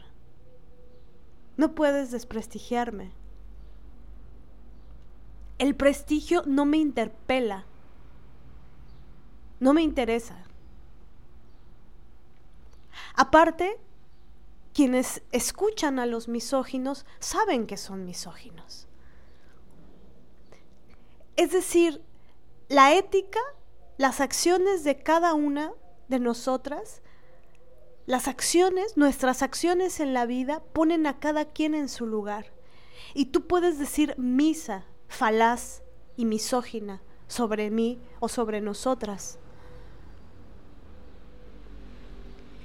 Pero la gente que nos conoce, sobre todo las mujeres que nos conocen, saben quiénes somos, saben qué hemos hecho y saben, por supuesto, que si hay alguien que odia porque es un misógino, eres tú. Nosotras no odiamos a los hombres. Quien odia son los que asesinan. Los odiadores son los que asesinan niñas, bebés, mujeres, ancianas, otros hombres, mujeres trans, hombres trans. Los que asesinan los que violan, esos son, esos que curiosamente nunca están en tu discurso. Nunca, nunca arremeten contra los, los, los que verdaderamente odian. Y se les hace fácil inventar. O sea, contra los hombres. Exacto, nunca se meten contra los hombres. Ahí calladitos, ahí sí solapan todo, se toman fotos, tienen chats, ¿no? En donde nos pendejean. Entonces, ese, ese rollito de... Por supuesto que ni siquiera lo van a entender ellos. No tienen oídos para entenderlo, no tienen ojos, no entienden que no entienden, no tienen oídos, no tienen la sustancia para entenderlo, se morirán sin entenderlo. Porque su miseria su miseria no lo abarca todo. No son tan poderosos. Y su miseria es suya. Vivan en su miseria. Su miseria y su odio no nos interpela, no nos toca. Aunque me mates, no me tocas, cabrón. ¿Cómo ves? Y sí, lleva dedicatoria a un golpeador. A un golpeador no físico, ¿eh? Deja de meterte conmigo, deja de meterte con nosotras. ¿Y por qué no tendría que llevar dedicatoria, no? Algo que a mí me molesta mucho es cómo los estúpidos los que no les... sus neuronas no hacen sinapsis, los que no reflexionan ni una maldita cosa, tienden a subestimar los, a las mujeres pensadoras, ¿no? Tienden a... Deja tú descalificar, pendejear, minimizar, invisibilizar, apropiarse, robar, ¿no? Sino aparte de todo eso, subestiman nuestro pensamiento. Aparte, lleva su predicatoria y hay varias que nos escuchan que le van a ir a decir. Entonces, pues sí, díganle en fuerte y claro. Y fíjate cómo, cómo son las... Yo sé que luego es medio raro que, uno, que una lo diga, pero cómo son las vibras y las energías, ¿no? Este güey siempre me pareció tan, tan mezquino, tan... como si tuviera cenizas en lugar de sangre. No sé cómo decirlo. Pero bueno. Y bueno, para cerrar la idea, y quisiera reestructurar o replantear, el no te metas conmigo tiene que ver con, con que decirlo así es, es tan importante y tan político. Y, y, va para, para todas las veces que no pude decir, ¿no? Es simbólico, a eso voy. Porque, porque a la vez no te metiste conmigo, porque tu miseria no me interpela, porque el prestigio no me importa. Es que pudiera parecer una contradicción, pero no lo es, porque es simbólico y es político para mí decirlo así. Y me permite pronunciar sin miedo eh, todas las veces que no les puse decir a golpeadores, no les puse decir, no te metas conmigo, cabrón, no me toques, no me toques. Sí. Pero aunque lo estoy diciendo con esta fuerza y con esta valentía, y como un acto simbólico y político tremendamente valiente, el punto es ante la mirada del misógino, es, ay, ay, qué fuerte, ay, qué violenta, ay, qué odiadora.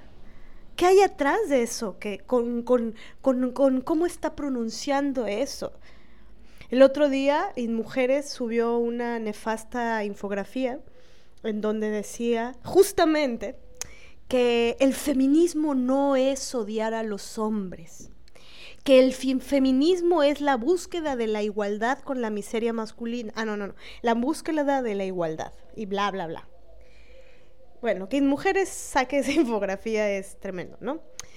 Eh, que, que haya que hacer esa aclaración es como cuando dices, no necesitas ser lesbiana para, para ser eh, feminista. Clase 1 de lesbofobia, lesbomisoginia, es si hay algo lesbofóbico y lesbomisógino, es decir, no necesitas ser lesbiana para ser feminista.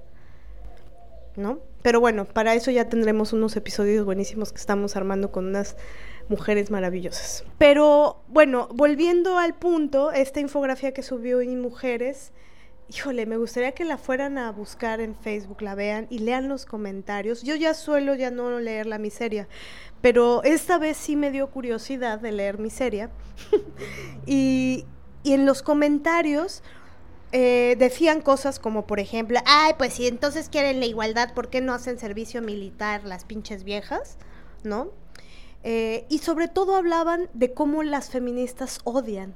Eso se lo deberían de decir a las feministas, eso se lo deberían de decir a las feministas, ellas que se ponen como diabólicas a romper y quemar todo, ellas que, ellas que, ellas que, ellas que, ellas que. Es decir, no hay nada más reaccionario, vato, que decir de otra mujer y feminista y que ha dedicado un montón de años a eso, no hay nada más reaccionario, o sea, hay un priista dentro de quien eh, dice eso. Decir, eh, tú eres la que odia. ¿Y por qué eso no se lo dices a la bola de teatreros misóginos que tienes cerca? O contadores o ingenieros o lo que sea. No, a donde tú pones lo que tú apalabras es malditas mujeres feministas que odian y que destruyen. Si, aquí hay alguien que destruye, son ellos, que violan, que no se cuestionan qué hay detrás de la pornografía, o de los table dance, o de los chats en donde se comparten imágenes de compañeras. Entonces, mmm, nadie te cree. Nadie les cree. Pero sí es importante y político puntualizar y que hay que empezar a rebelarnos ante eso, ¿no? Cuando digamos de, es que ellas son un poco radicales. A ver, ¿a qué te refieres? ¿A qué te refieres? Una cosa es ser extremista y otra cosa es ser radical. Estudia. Pero aparte, ¿les parece radical? este, no sé. ¿Les parece extremista más bien? ¿Les parece extremista amar a otras mujeres? ¿Les parece extremista que cuestionemos la misoginia de los hombres? ¿Les parece extremista que vayamos a defender mujeres? ¿Les parece extremista que pensemos, que escribamos, que hablemos con voz fuerte, clara, que argumentemos? ¿Les parece extremista que eh, hablemos con otras mujeres de nuestra experiencia? ¿Les parece extremista que leamos a otras mujeres, que aprendamos de otras mujeres? ¿Les parece extremista que demos talleres? ¿Les parece extremista que amemos a otras mujeres? ¿Les parece extremista que no estemos al pendiente del narcisismo de los hombres? ¿Les parece extremista que no nos interese ni un cacahuate? Porque un cacahuate con chela me parece más emocionante. Oh, sí. Que la aprobación de ellos. De los misóginos. De los misóginos, que son el 99.9. O sea, por favor. Entonces, y, y, no solo inventan esas cosas, también inventan cosas como, pues yo ya no, les dejé de hablar a las desobedientes. Así lo dicen, ¿eh? En este tono. Porque aparte de todos nos enteramos. Sí, aparte de todos nos enteramos. A mi pesar, porque a veces que yo digo, ni la topo. Ni sé quién es. Yo duermo tranquila. Es que a mí me encanta decir eso porque es muy difícil dormir tranquila. Me ha costado años dormir tranquila. Me vale verga con quién salgas, mana. Ni te topo. Me vale verga con quién trabajes. No me interesa. La que va a padecer todo ese pedo eres tú.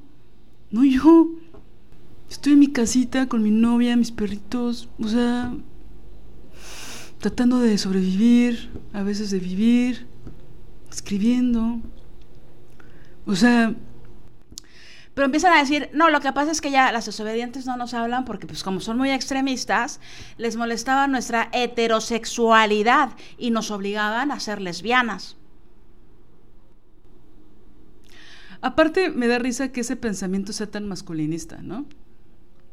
Es decir, nos obligaban a, les molestaba nuestra heterosexualidad. Entonces, si nos molestara tu heterosexualidad, no podríamos vivir en este mundo heterosexual. ¿No?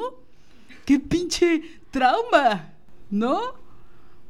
Es que no puedo hablar de con mi novio, de, de mi novio con ellas, porque ¿cuándo? ¿Cuándo no has podido? He escuchado esas historias de tus novios toda mi puta vida. De que son maravillosos o que son lo peor.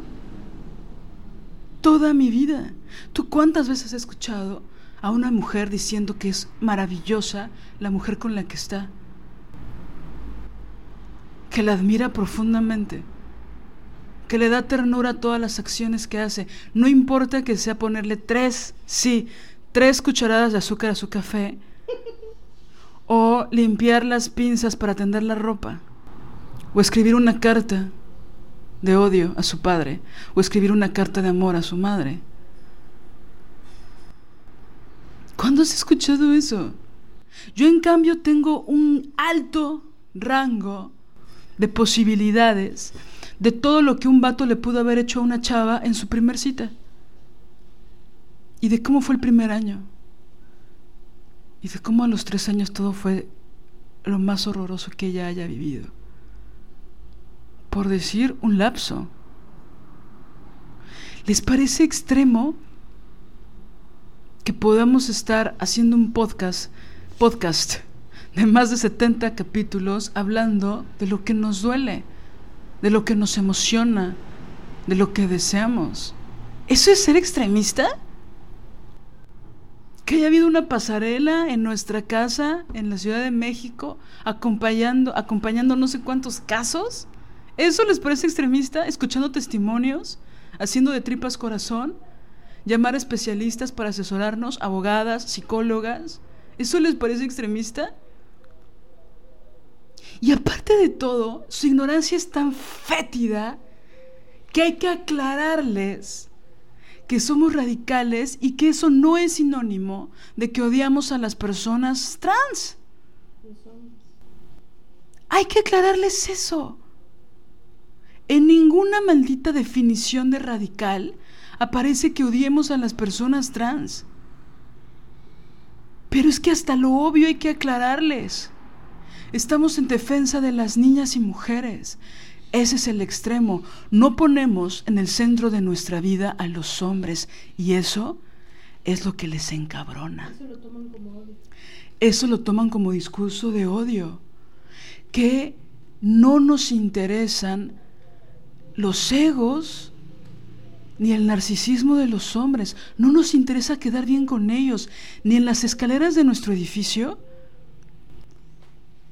ni en la academia, ni en las instituciones. No nos interesa.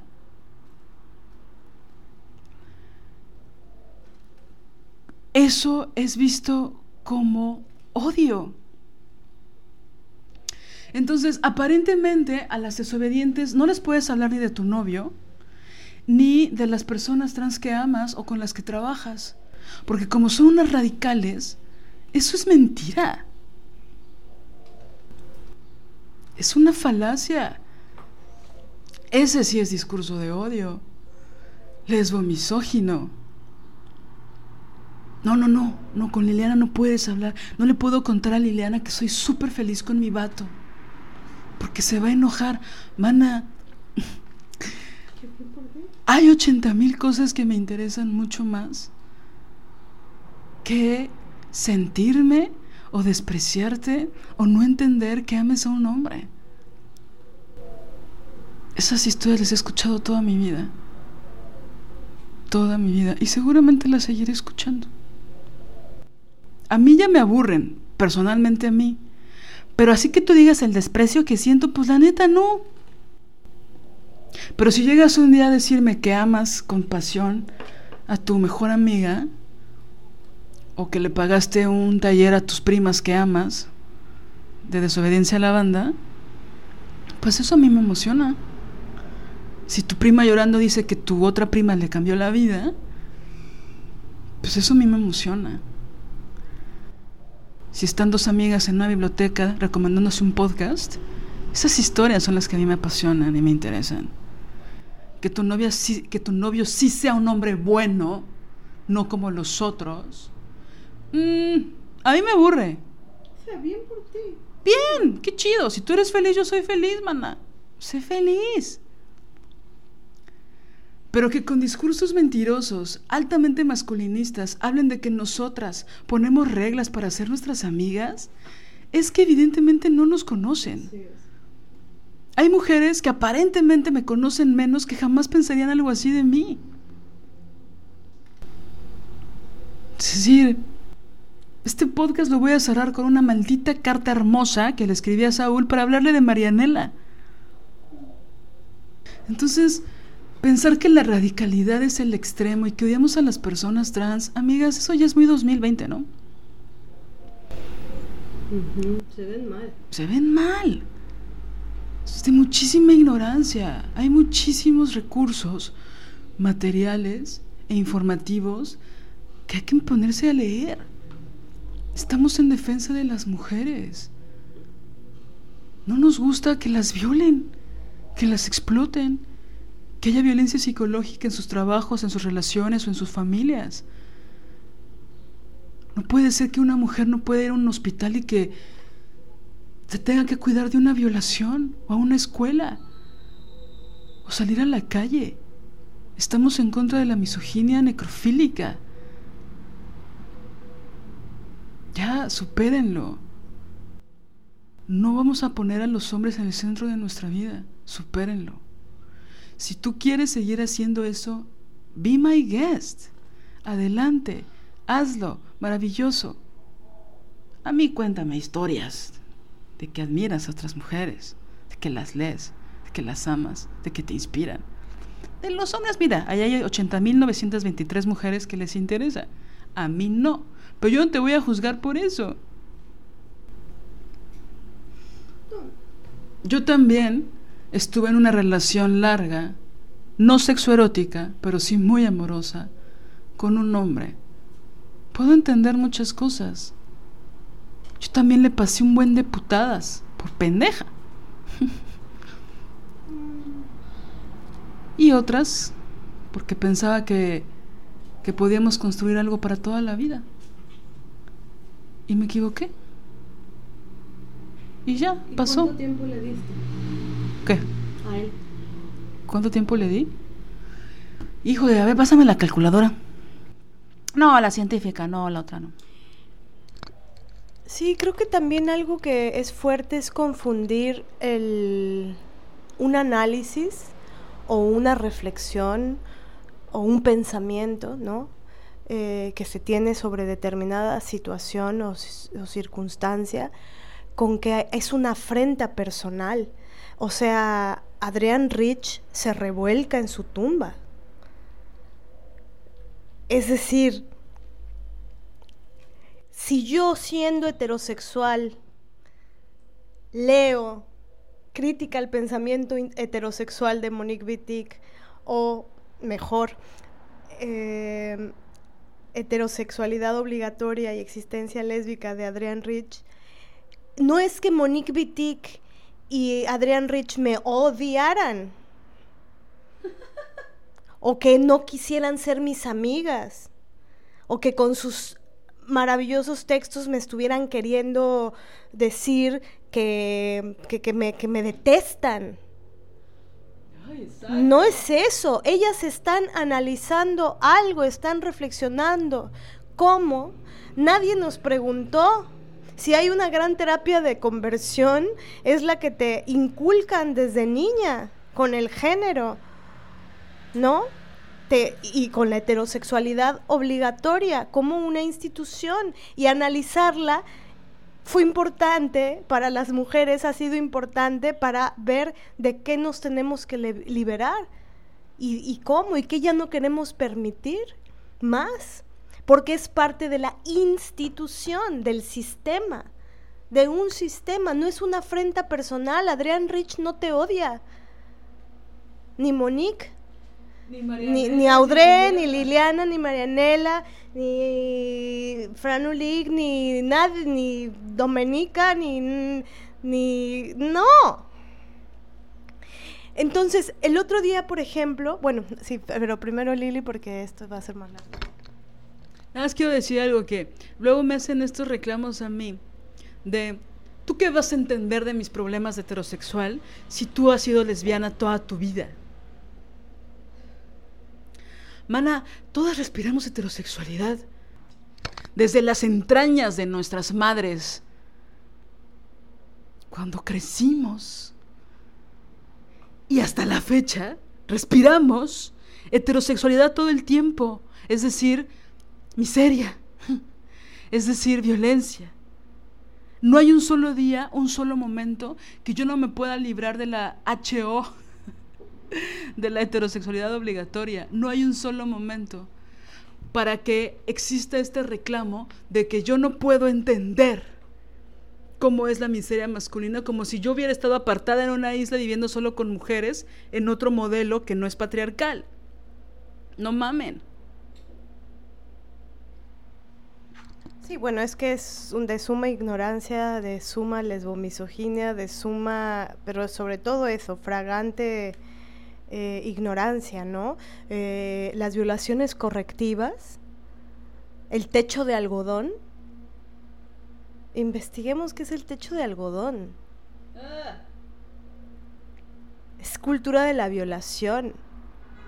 Y es para obligar a mujeres lesbianas, para violarlas para que acepten ser violadas.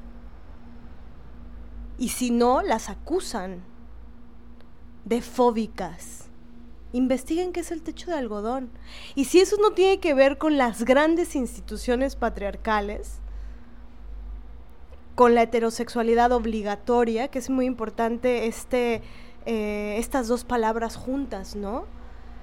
Porque hablan del análisis que, que hizo Adrián, entonces, yo de verdad no, no lo entiendo porque cuando yo leía Monique Wittig, yo solamente sentía, no mames, me está dando unas puertas a la liberación, a que ya este hijo de la chingada no me esté lastimando. Nunca lo sentí como una imposición o como que me estaba Monique Wittig odiando. O sea, no entiendo. Más bien la admiraba, decía, no mames. Ella, ella logró eso, ella está ahí. Y cada quien decide, eso sí, ¿no? Cada quien decide cuándo, cómo, dónde, hasta qué punto. Cada quien se le colma el plato. Pero, perdón, yo soy sobreviviente de un feminicidio. La verdad, a mí se me colmó, ya, no pude más. Yo sí diría, yo sobre, soy una sobreviviente de la HO. Sobreviví, estoy viva, porque peleé, porque mi amiga estaba esa noche ahí, porque no alcanzó a matarme pero entonces es como, o sea, el... Es que es muy triste. No, es muy triste, ¿no? Que no, que no, que eso no se comprenda. Y es muy triste. Eh, yo pienso que si yo siguiera, si yo estuviera en una relación con un hombre que me lastima, eh, yo solamente eh, quisiera conservar las relaciones con las mujeres y conservar las relaciones con mis eh, amigas lesbianas feministas, conservarlas, sobre todo por si, em, sobre todo por la maravilla y sobre todo por porque sé que es a donde puedo eh, ir, que me van a entender y que me van a y que no me van a decir, pues no que querías igualdad, tú no haces servicio militar. E, e, ese nivel tan ramplón, ¿no? De, macho, de misógino. Es como discusión en los baños de un estadio. O sea, así de chingona y profunda. O sea, no. ¿Sabes qué pensé? Que cada vez que nosotros decimos, amamos a las mujeres, porque, ah, ¿por qué no quieren hablar de los hombres? No, o sea, es que lo que hacemos nosotras es por las mujeres. ¿Y por qué por los hombres no? Lo que pasa es que, mira, piensa en un círculo, las mujeres están al centro y los hombres no están, están alrededor de ese círculo, pero afuera del círculo. Pero ¿y por qué los hombres no están adentro? O sea, siempre que hablamos de las mujeres está esta obsesión de decir, ¿y los hombres? ¿Y los hombres? No todos los hombres. ¿Por qué los hombres? Los niños, pobres niños, los hombres. Es como, pero estoy hablando de las mujeres. ¿Por qué no tengo derecho a hablar de las mujeres? Ah, es que así te fue en la feria, ¿no? Ah, es que la violaron, ¿no? Así, así se frivoliza, ¿no? Ah, es que no sé qué, la violaron de niña, ¿no? Entonces, pues por eso odia a los hombres. Ah, lo que pasa es que seguramente no ha encontrado al ideal. Ah, o, la lógica de las violaciones correctivas que son, no, no ha habido ningún pendejo que te haya cogido como te mereces, ¿no? te vamos a coger entre cinco o entre diez para que se te corrija tu error. Porque aparte, algo en lo que sí son expertos los hombres es en, como dice la gran J.K. Rowling, son expertos en decirnos cómo comportarnos y cómo debemos de pensar. Y esas dos mierdas, muchas mujeres las han adoptado. Incluso hasta han pensado que son propias no de un sistema, no del resultado de un sistema patriarcal, ¿no?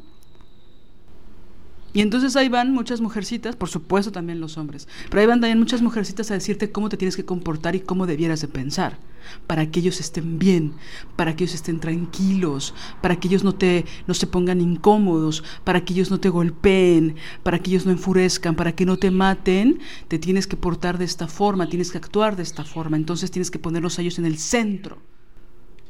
Pero es que yo solo quería decir que quiero hablar de las mujeres, de las historias de las mujeres y por qué no de los hombres. O sea, hay como una cosa como cuando están los, los imanes y que los quiere separar y que a huevo tienen que estar los hombres ahí. Sí, y al final es no querer ver y al final es querer justificar lo injustificable. El otro día leí en, en una página de Instagram, bueno, en un... em, una publicación, eh, lo que es el punto al marido. ¿Sabes lo que es? Bueno, lo, voy a, lo voy a contar para quien no lo sepa. Yo lo supe, lo fagocité y mm, lo olvidé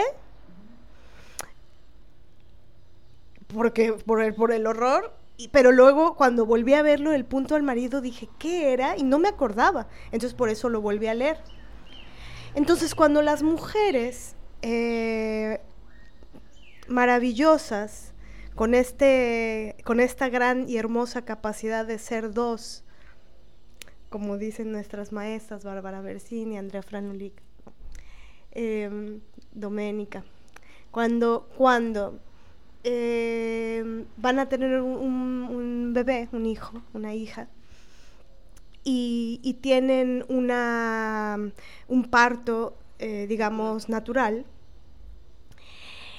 a veces hay que hacer una episiotomía, es decir, que es un corte con un bisturí y este corte eh, muchas veces, no, este corte es sin anestesia. Entonces eh, les cortan la, la piel, el cuerpo, para que el bebé pueda salir. Pero después eh, esto lo tienen que suturar. Este corte que hicieron lo suturan. Y como parte de la- del historial de la misoginia y de la violencia obstétrica y ginecológica, que es violencia misógina eh, brutal, los, la, la caca de los médicos misóginos suturan y le dan a las mujeres lo que se le llama el punto al marido, que es una sutura más para que la abertura vaginal quede más chiquita, para que los hombres este, con necesidades este, pues pedófilas y no religiosas por todo lo virginal y shalala, gocen más. Este punto al marido, porque así se le llama, porque los misóginos dicen cosas, y ahí viene en esa narración de este texto que leí, dicen cosas como una vez eh, esto se lo hicieron a una mujer y el doctor le dijo al marido, te la dejé eh, como, te la dejé nuevecita. Entonces, si hacemos reuniones de mujeres que tienen una realidad concreta en su cuerpo y por supuesto en su mente, porque eh, eh, es que tener que explicarlo es como que, como que muy absurdo, ¿no? Pero, pero hay que explicarlo. Entonces, si las mujeres se tienen que reunir porque tienen una realidad concreta en su cuerpo, concreto y real, y en su cuerpo vivido, y en las afecciones psicofísicas, psicofísicas y anímicas que la misoginia les deja en su cuerpo y su mente y su ser, es justamente porque no voy a hablar de esto, no vamos a hablar de esto con alguien que no entiende esto, que no ha sufrido esto, que no le interpela esto, que no le importa, es más, que capaz lo promueve. Entonces, el punto al marido es para que el misógino sienta más rico. Y ese punto, esa sutura extra, genera dolor. Entonces no importa que en, el, en la relación sexual la mujer sufra por ese punto al marido. Entonces, esta brutalidad, perdón, pero es que si no pueden entender que unas señoras, mujeres, se junten a hablar de esto, incluso yo que no he vivido una episiotomía, yo entendería, aunque sea mujer, que haya grupos de mujeres, mamás que han sufrido violencia obstétrica y que quieren estar entre ellas, hablando entre ellas, juntas. ¿Por qué eso tendría que ser un problema para mí? ¿Por qué tendría que ser un problema para otras personas? Es decir, ellas necesitan hacerlo y es que, caramba, es, es eh, la historia, si se revisa un, poquito, así, incluso superficialmente, eh, googleando la historia del feminismo, eh, comenzó así, las mujeres se juntaban a hablar de sus heridas, de sus dolores, de, heridas que compartían eh, y también de alegrías que compartían. Pero, pero en, eh, y en ese, en ese lugar de encuentro con la otra, es donde dices, ah, cabrón, a ver, entonces esto no es solamente, no solamente me pasa a mí, la, la, ojalá puedan leer el texto de lo personal es político, ¿no? Eh, hay una mm, versión que, tienen las feministas lúcidas, Andrea Franulik, en donde habla de, cómo se llegó a, mm, a lo personal es político. Entonces, justo tiene que ver con, estas reuniones en donde las mujeres eh, se daban cuenta que cosas que vivían al interior de la casa eh, era, era, eran importantes y que esas heridas que, sucedían al interior de la casa con, con, sus maridos o con sus padres, ¿no? Eh, eran eh, problemáticas que cuando se empezaron a reunir entre ellas, descubrieron que, que eran temas que no podían estar en el orden de lo privado, en el orden del secreto y que era político, que era un tema político, porque los que tenían la, corona de lo político han sido ellos, ellos son los que politizan, politizan lo que quieren y lo que les conviene.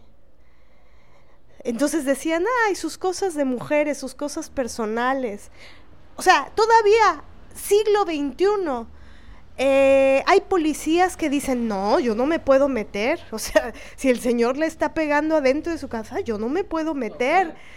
Ajá, o afuera de su casa, hasta ahí como la anécdota que contamos el otro día. Los policías no se meten si un tipo le está pegando a otra mujer. En algunos policías no se meten porque siguen con ese pensamiento arcaico de que yo no, de que las mujeres somos propiedad del Estado, de Dios primero, de Dios, del partido, del Estado, del padre y luego del marido o del novio.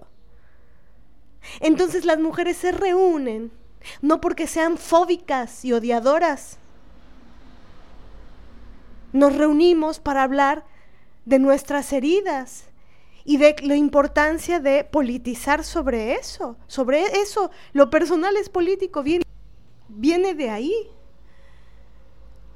Entonces, eh, es eh, tremendo, es brutal, es una manera, eh, por eso se le llama neomisoginia o le llamamos así o se le dice así, porque es una forma de desarticular la valentía de las mujeres, es una forma de desarticular eh, la, potencia que significa que las mujeres nos reunamos. Es una forma de, querer eh, eh, romper, rompernos, asustarnos. Es una, esta es la nueva cacería de brujas. Y que todas tengamos miedo de decir lo que pensamos y que estemos en el closet de la, de la radicalidad, ¿no? Que no podamos decir eh, que tengamos miedo de decir que mi taller es para mujeres. Eso es fascismo. Es brutal.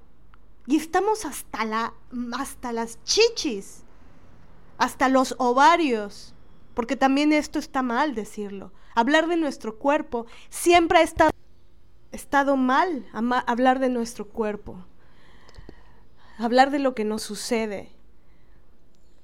Siglos de, de- tener que, que ocultarlo. Y- o, si lo mostramos mal, nos juzgan, nos atacan, nos insultan, nos violan, nos tocan, nos acosan. Entonces las mujeres nos reunimos para eso, para hablar de- de lo que nos acontece en esta vida, para politizarlo, para entender, para sentirnos acompañadas, para, para, para sentir que, que no solamente es a mí a la que me pasa, sino que, que a la otra también. Juzgar, eh, difamar, eh, y agredir, porque es una agresión.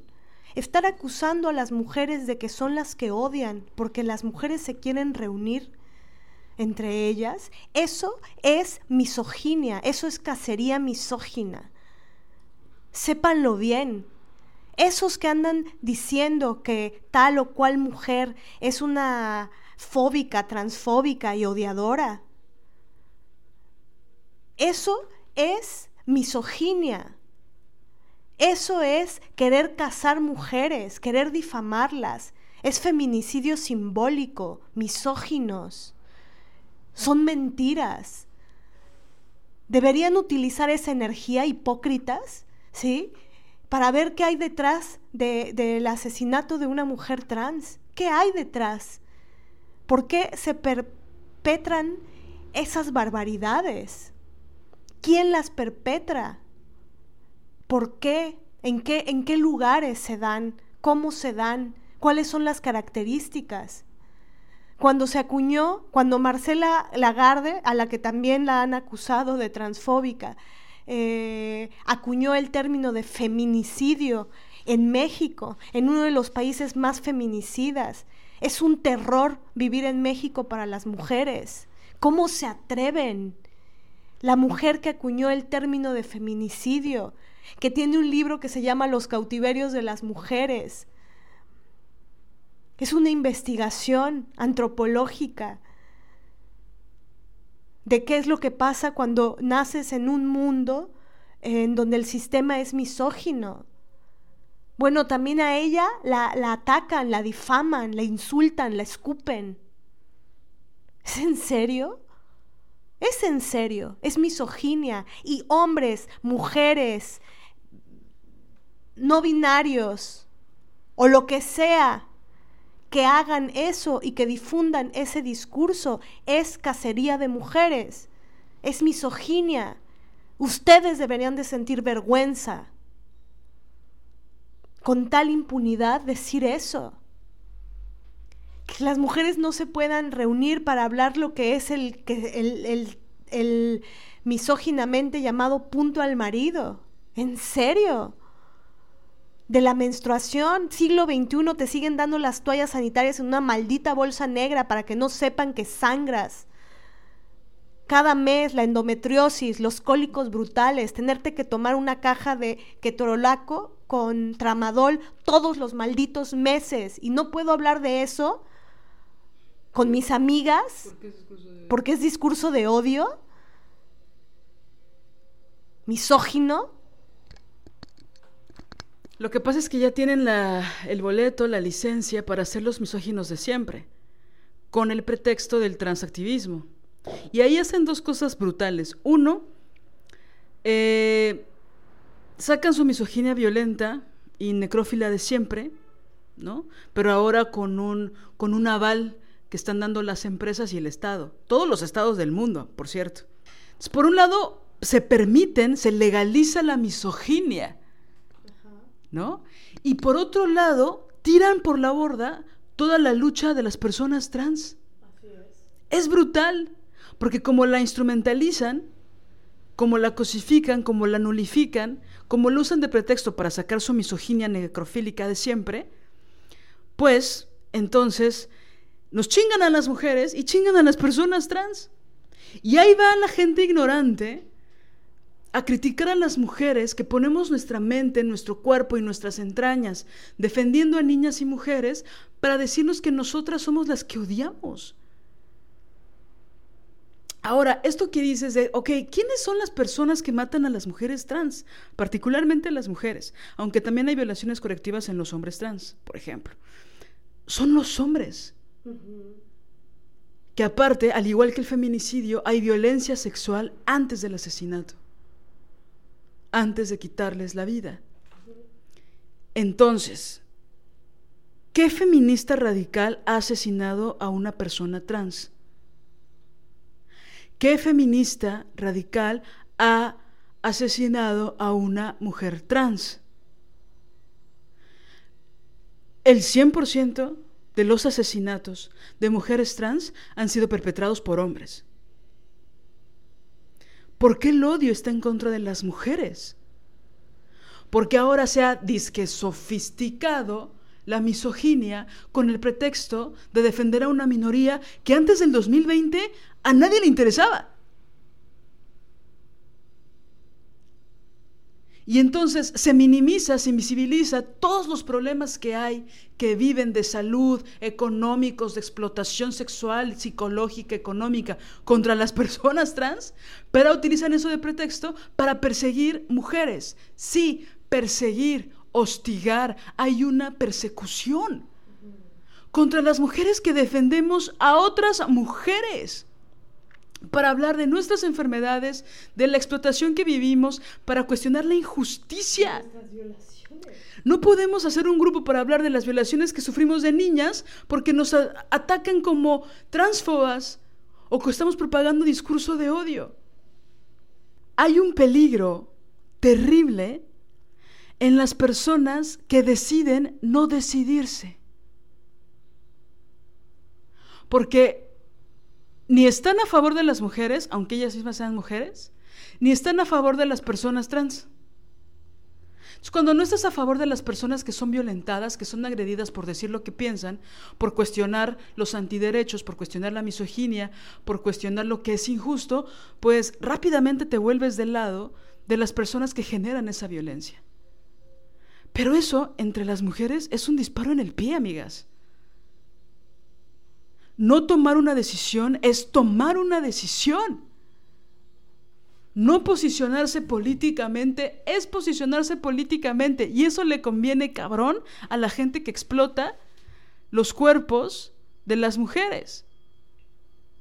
De forma simbólica, de forma sexual, de forma psicológica, de forma física. Entonces, decidir no decidirse no, no, no, o sea, sí el feminismo sí, pero no lo radical, porque a mí jamás se me ocurriría defender a otras mujeres, a mí jamás se me ocurriría admirar a otras mujeres. ¿Qué? Y es que si no defendemos a otras, no sabremos cómo defendernos a nosotras mismas. Idealmente tendría que ser al revés. Primero defendernos a nosotras para poder defender a otras. Pero bueno, ahí vamos. Pero ¿quién chingados te va a defender a ti si tú decides no defender a las mujeres que defienden a otras mujeres? Esas son las feministas radicales. El enemigo no son las lesbianas feministas radicales. Yo podría decir incluso que ninguna lesbiana, politizada o no, es el enemigo. Mucho menos una lesbiana feminista radical es el enemigo, porque nosotras no golpeamos, ni insultamos, ni matamos a nadie. Les escribimos cartas a nuestros amigos muertos. Apoyamos en el cáncer a nuestros cuñados y les damos alojamiento más de un año. Procuramos, cuidamos, damos asilo amoroso a un perrito que estaba en unas condiciones terribles. No los ponemos al centro de nuestras vidas nos ponemos a nosotras. Ese es el gran, gran, gran error, gran pecado, y sí me gusta utilizar términos religiosos, que ve el patriarcado. No nos interesa ni el ego, ni mucho menos el narcisismo de los hombres. No los ponemos a ellos en primer lugar. No sonreímos cuando nos piden sonreír. No les servimos la comida. No nos autopendejeamos para que no nos insulten. Ya no, ya lo hicimos demasiado tiempo. Ya los amamos más que a nosotras. Exacto. Y fue horrible. Es que creo que justo es eso, ¿no? Es decir, cada una sabe cuándo se le colmó el plato. Entonces, si hay a, a una que ya se le colmó por las circunstancias, por cómo sucedió su vida y ya se le colmó, y, y por, e, y, ¿por qué hay que perseguirla? Pero lo que queremos dejar muy claro en este episodio es que, y, y entendemos que, que, el silencio al que nos orillan eh, es, es, es normal. Es normal en el sentido que esa es la búsqueda, eso es lo que quieren. Aunque no digas lo que piensan, te persiguen. Aunque no digas abiertamente todo sobre el tema y la gran cantidad de politización que tienes sobre el tema, te persiguen, te hostigan, te difaman, diciendo que eres una odiadora. Entonces, si de todas formas van a decir de ti mentiras y mierda, de todas formas dicen de ti lo que sea. Cuando no, piensas como, cuando no piensas como ellos y cuando no les lames las botas y les sonríes sus putas mamadas. ¿No? Sumisa, bien bonita, bien tranquilita, bien portadita. No me, no me cuestiones, no digas de misógino, no, no me estés hablando. Ay, demasiado, ¿no? Ahí sí les caes bien. Y quieren trabajar contigo.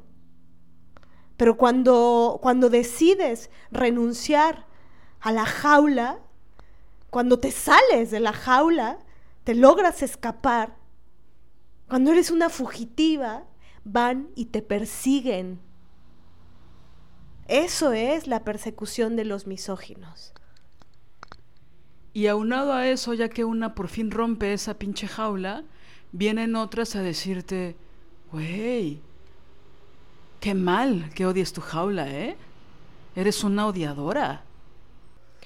Entonces, eh,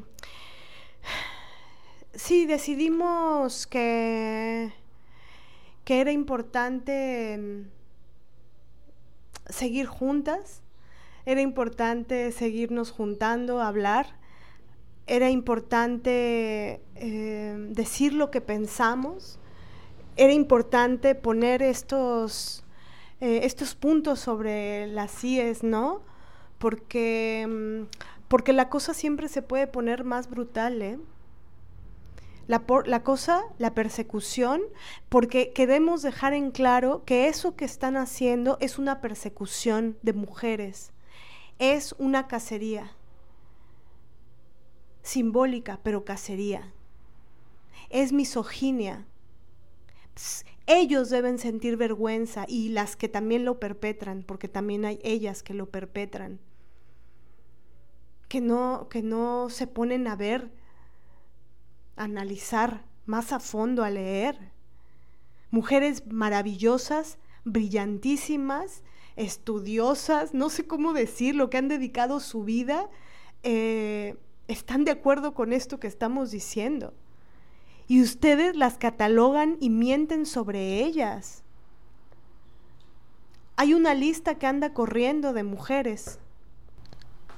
Sí, una lista misógina hecha por una misógina en contra de muchas mujeres pensadoras, muchas mujeres que han dado su vida eh, dentro de sus activismos, dentro de sus profesiones, dentro de su labor de vida en defensa de las mujeres, para ponerlas como transodiantes, básicamente, como para ponerlas como odiadoras del Estado y de lo que dice el Estado y de la forma en la que se debe de pensar, ¿no?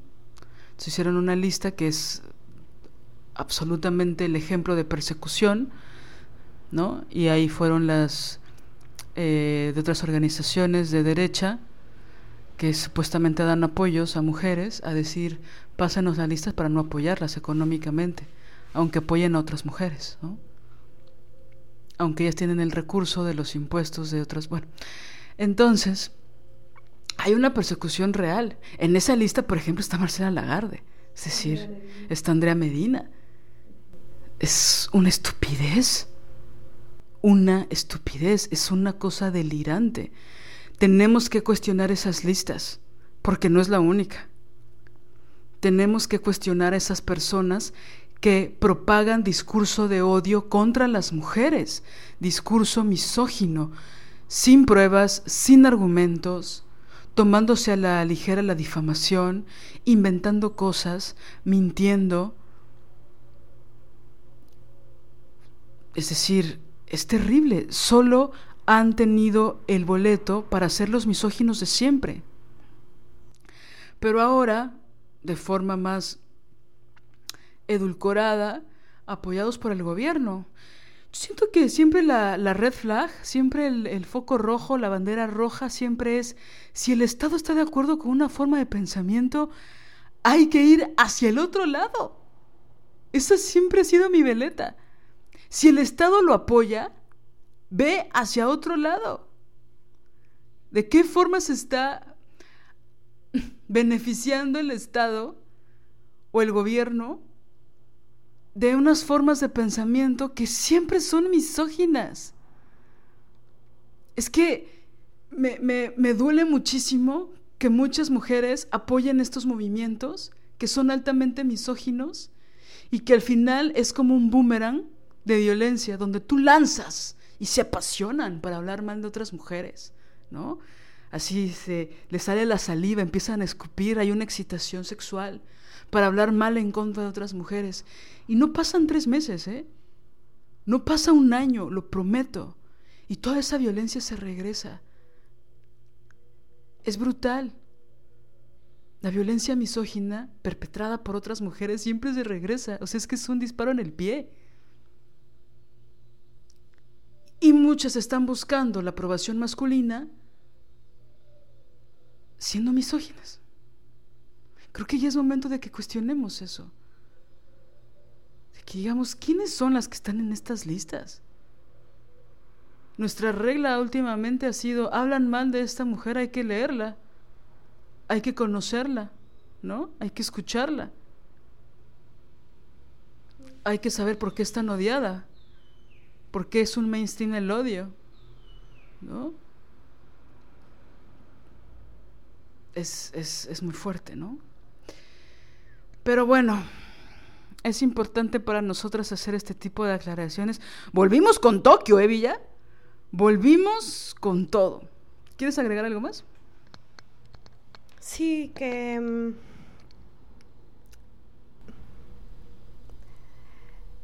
Yo sé que no se debe apelar a la compasión de los misóginos, ¿no? Porque nunca la van a tener. Pero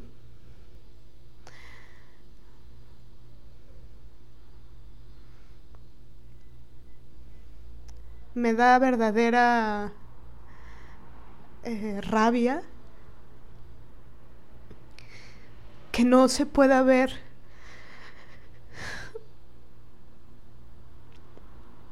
la brutalidad contra las niñas, ¿no? Y las mujeres. Me da rabia que que ni lo que pasó con esto de mi primer acoso, ¿no? Cientos de mujeres hablando de no de sus acosos, eran violaciones, abusos sexuales, y esos abusos sexuales y esas violaciones. Y cientos de mujeres hablando de eso, lo que pasó con el Me Too, eh, en donde es una evidencia, esas narraciones son una evidencia de cómo a las mujeres las lastiman, nos lastiman por el hecho de haber nacido mujeres desde la cuna empiezan. Ahora, no solo somos eso, no, no solo, no somos, no las mujeres no somos lo que nos hacen. Y el patriarcado, esto lo aprendimos eh, en realidad recientemente con eh, en la escuela de las revueltas con Andrea Franulik, Doménica, el patriarcado no lo abarca todo porque nuestra sustancia, nuestra belleza, lo que nuestra nuestro ser no pueden tocarlo. Nos hagan lo que nos hagan, no lo pueden tocar, no llegan hasta allá. El infinito no lo pueden cortar, no lo pueden violar. Pero pero si hay una realidad concreta de abusos concretos sobre nosotras, sobre nuestros cuerpos, y al decir nuestros cuerpos hablamos también de nuestra mente, de nuestro corazón, ultrajando nuestro tierno corazón y que, y que no, que haya mujeres, sobre todo eso, porque de, de ellos, de los misóginos, pues no nos esperamos nada bueno, ¿no? pero que haya mujeres que estén propagando la persecución de mujeres, porque se defienden niñas y mujeres. No mames, no mames. O sea... Ahí te das cuenta de que esta, cuando se hacen estas listas, el objetivo no eran las mujeres. El objetivo es el dinero que les daba supuestamente proteger a las mujeres. ¿No? de estas mujeres que hacen esta persecución. Nunca fueron las mujeres el objetivo, ni su bienestar. Ni las mujeres trans. Ni las mujeres trans. Todo esto es un pretexto para seguir con la misoginia de siempre. Y si ahora el patriarcado dice que las mujeres no son mujeres, pero de ahí voy a tener dinero para hacer mis proyectos y para comprarme mi, mi comida, mi súper, poder viajar, pues bueno, el patriarcado es el que pone las órdenes, ¿no? Si papá Estado es quien me da de comer y yo tengo que hacer una lista para perseguir a mujeres que han dado toda su vida para defender los derechos de las mujeres y de las niñas, pues bueno, voy a hacer mi Excel y lo voy a corregir cada hora. ¿No? Y aparte se sienten revolucionarias, ¿no? Se sienten, bueno, de alguna forma lo son porque solo les interesa el poder, ¿no?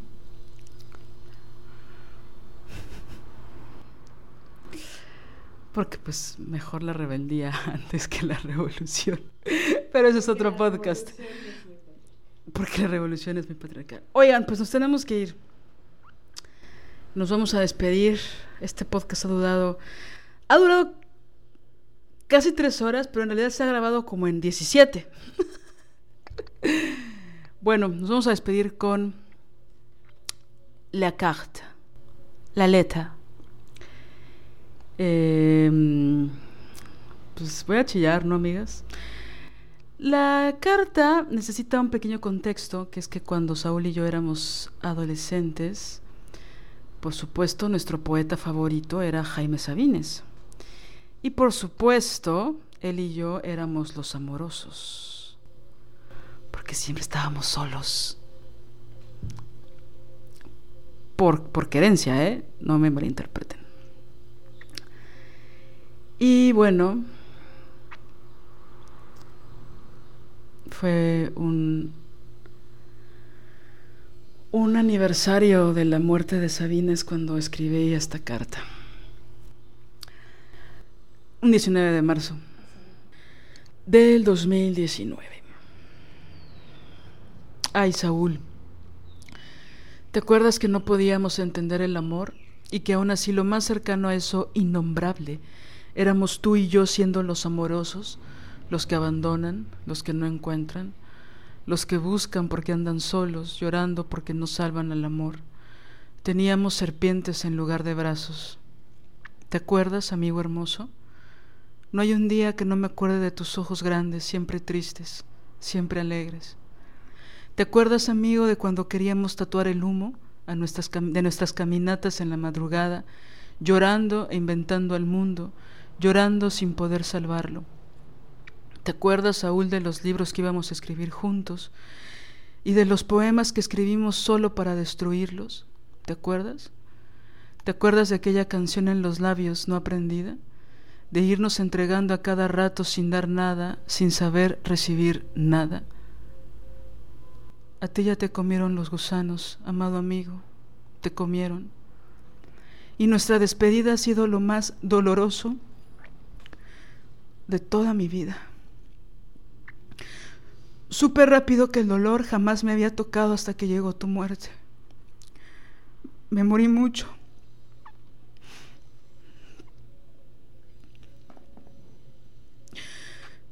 Me, me morí mucho. Entre el río de llanto. Entre el río de llanto jamás mis rodillas se aliviaron de ese quiebre eterno. Te extraño. Te extraño, Saúl, extraño nuestro amor profundo que nadie entendió nunca, ni tú, ni yo. Siguen los árboles contando que nos vieron pasar juntos, compartiendo un pan y el agua de nuestros ríos imaginarios. Te amo tanto, a pesar de ser un amoroso más, un amoroso menos. Tengo que contarte. Rompí nuestro juramento. Me enamoré sin abandono, sin partida, sin miedo, con los ojos bien abiertos al sol, jugando con las mariposas sin temor de los gusanos. Estoy enamorada con sangre, sin serpientes, sin la hiedra del cuento, durmiendo poco pero de felicidad, soñando, construyendo y armando la rebeldía una guerra que ha cambiado tanto desde que éramos tú y yo. Una rebeldía guerrera en nombre de todas nosotras, si dejamos de ser nosotros como dejamos de ser tú y yo. Ahora, amoroso, voy a amar con toda la valentía y sabiduría que pueda y te lo contaré todo en nuestro próximo encuentro. Te amo. Así nos despedimos, volvimos con todo, amigas. Porque este momento de ser libres es único. Así que solo por hoy, solo por hoy, solo por hoy, escribe una carta de amor.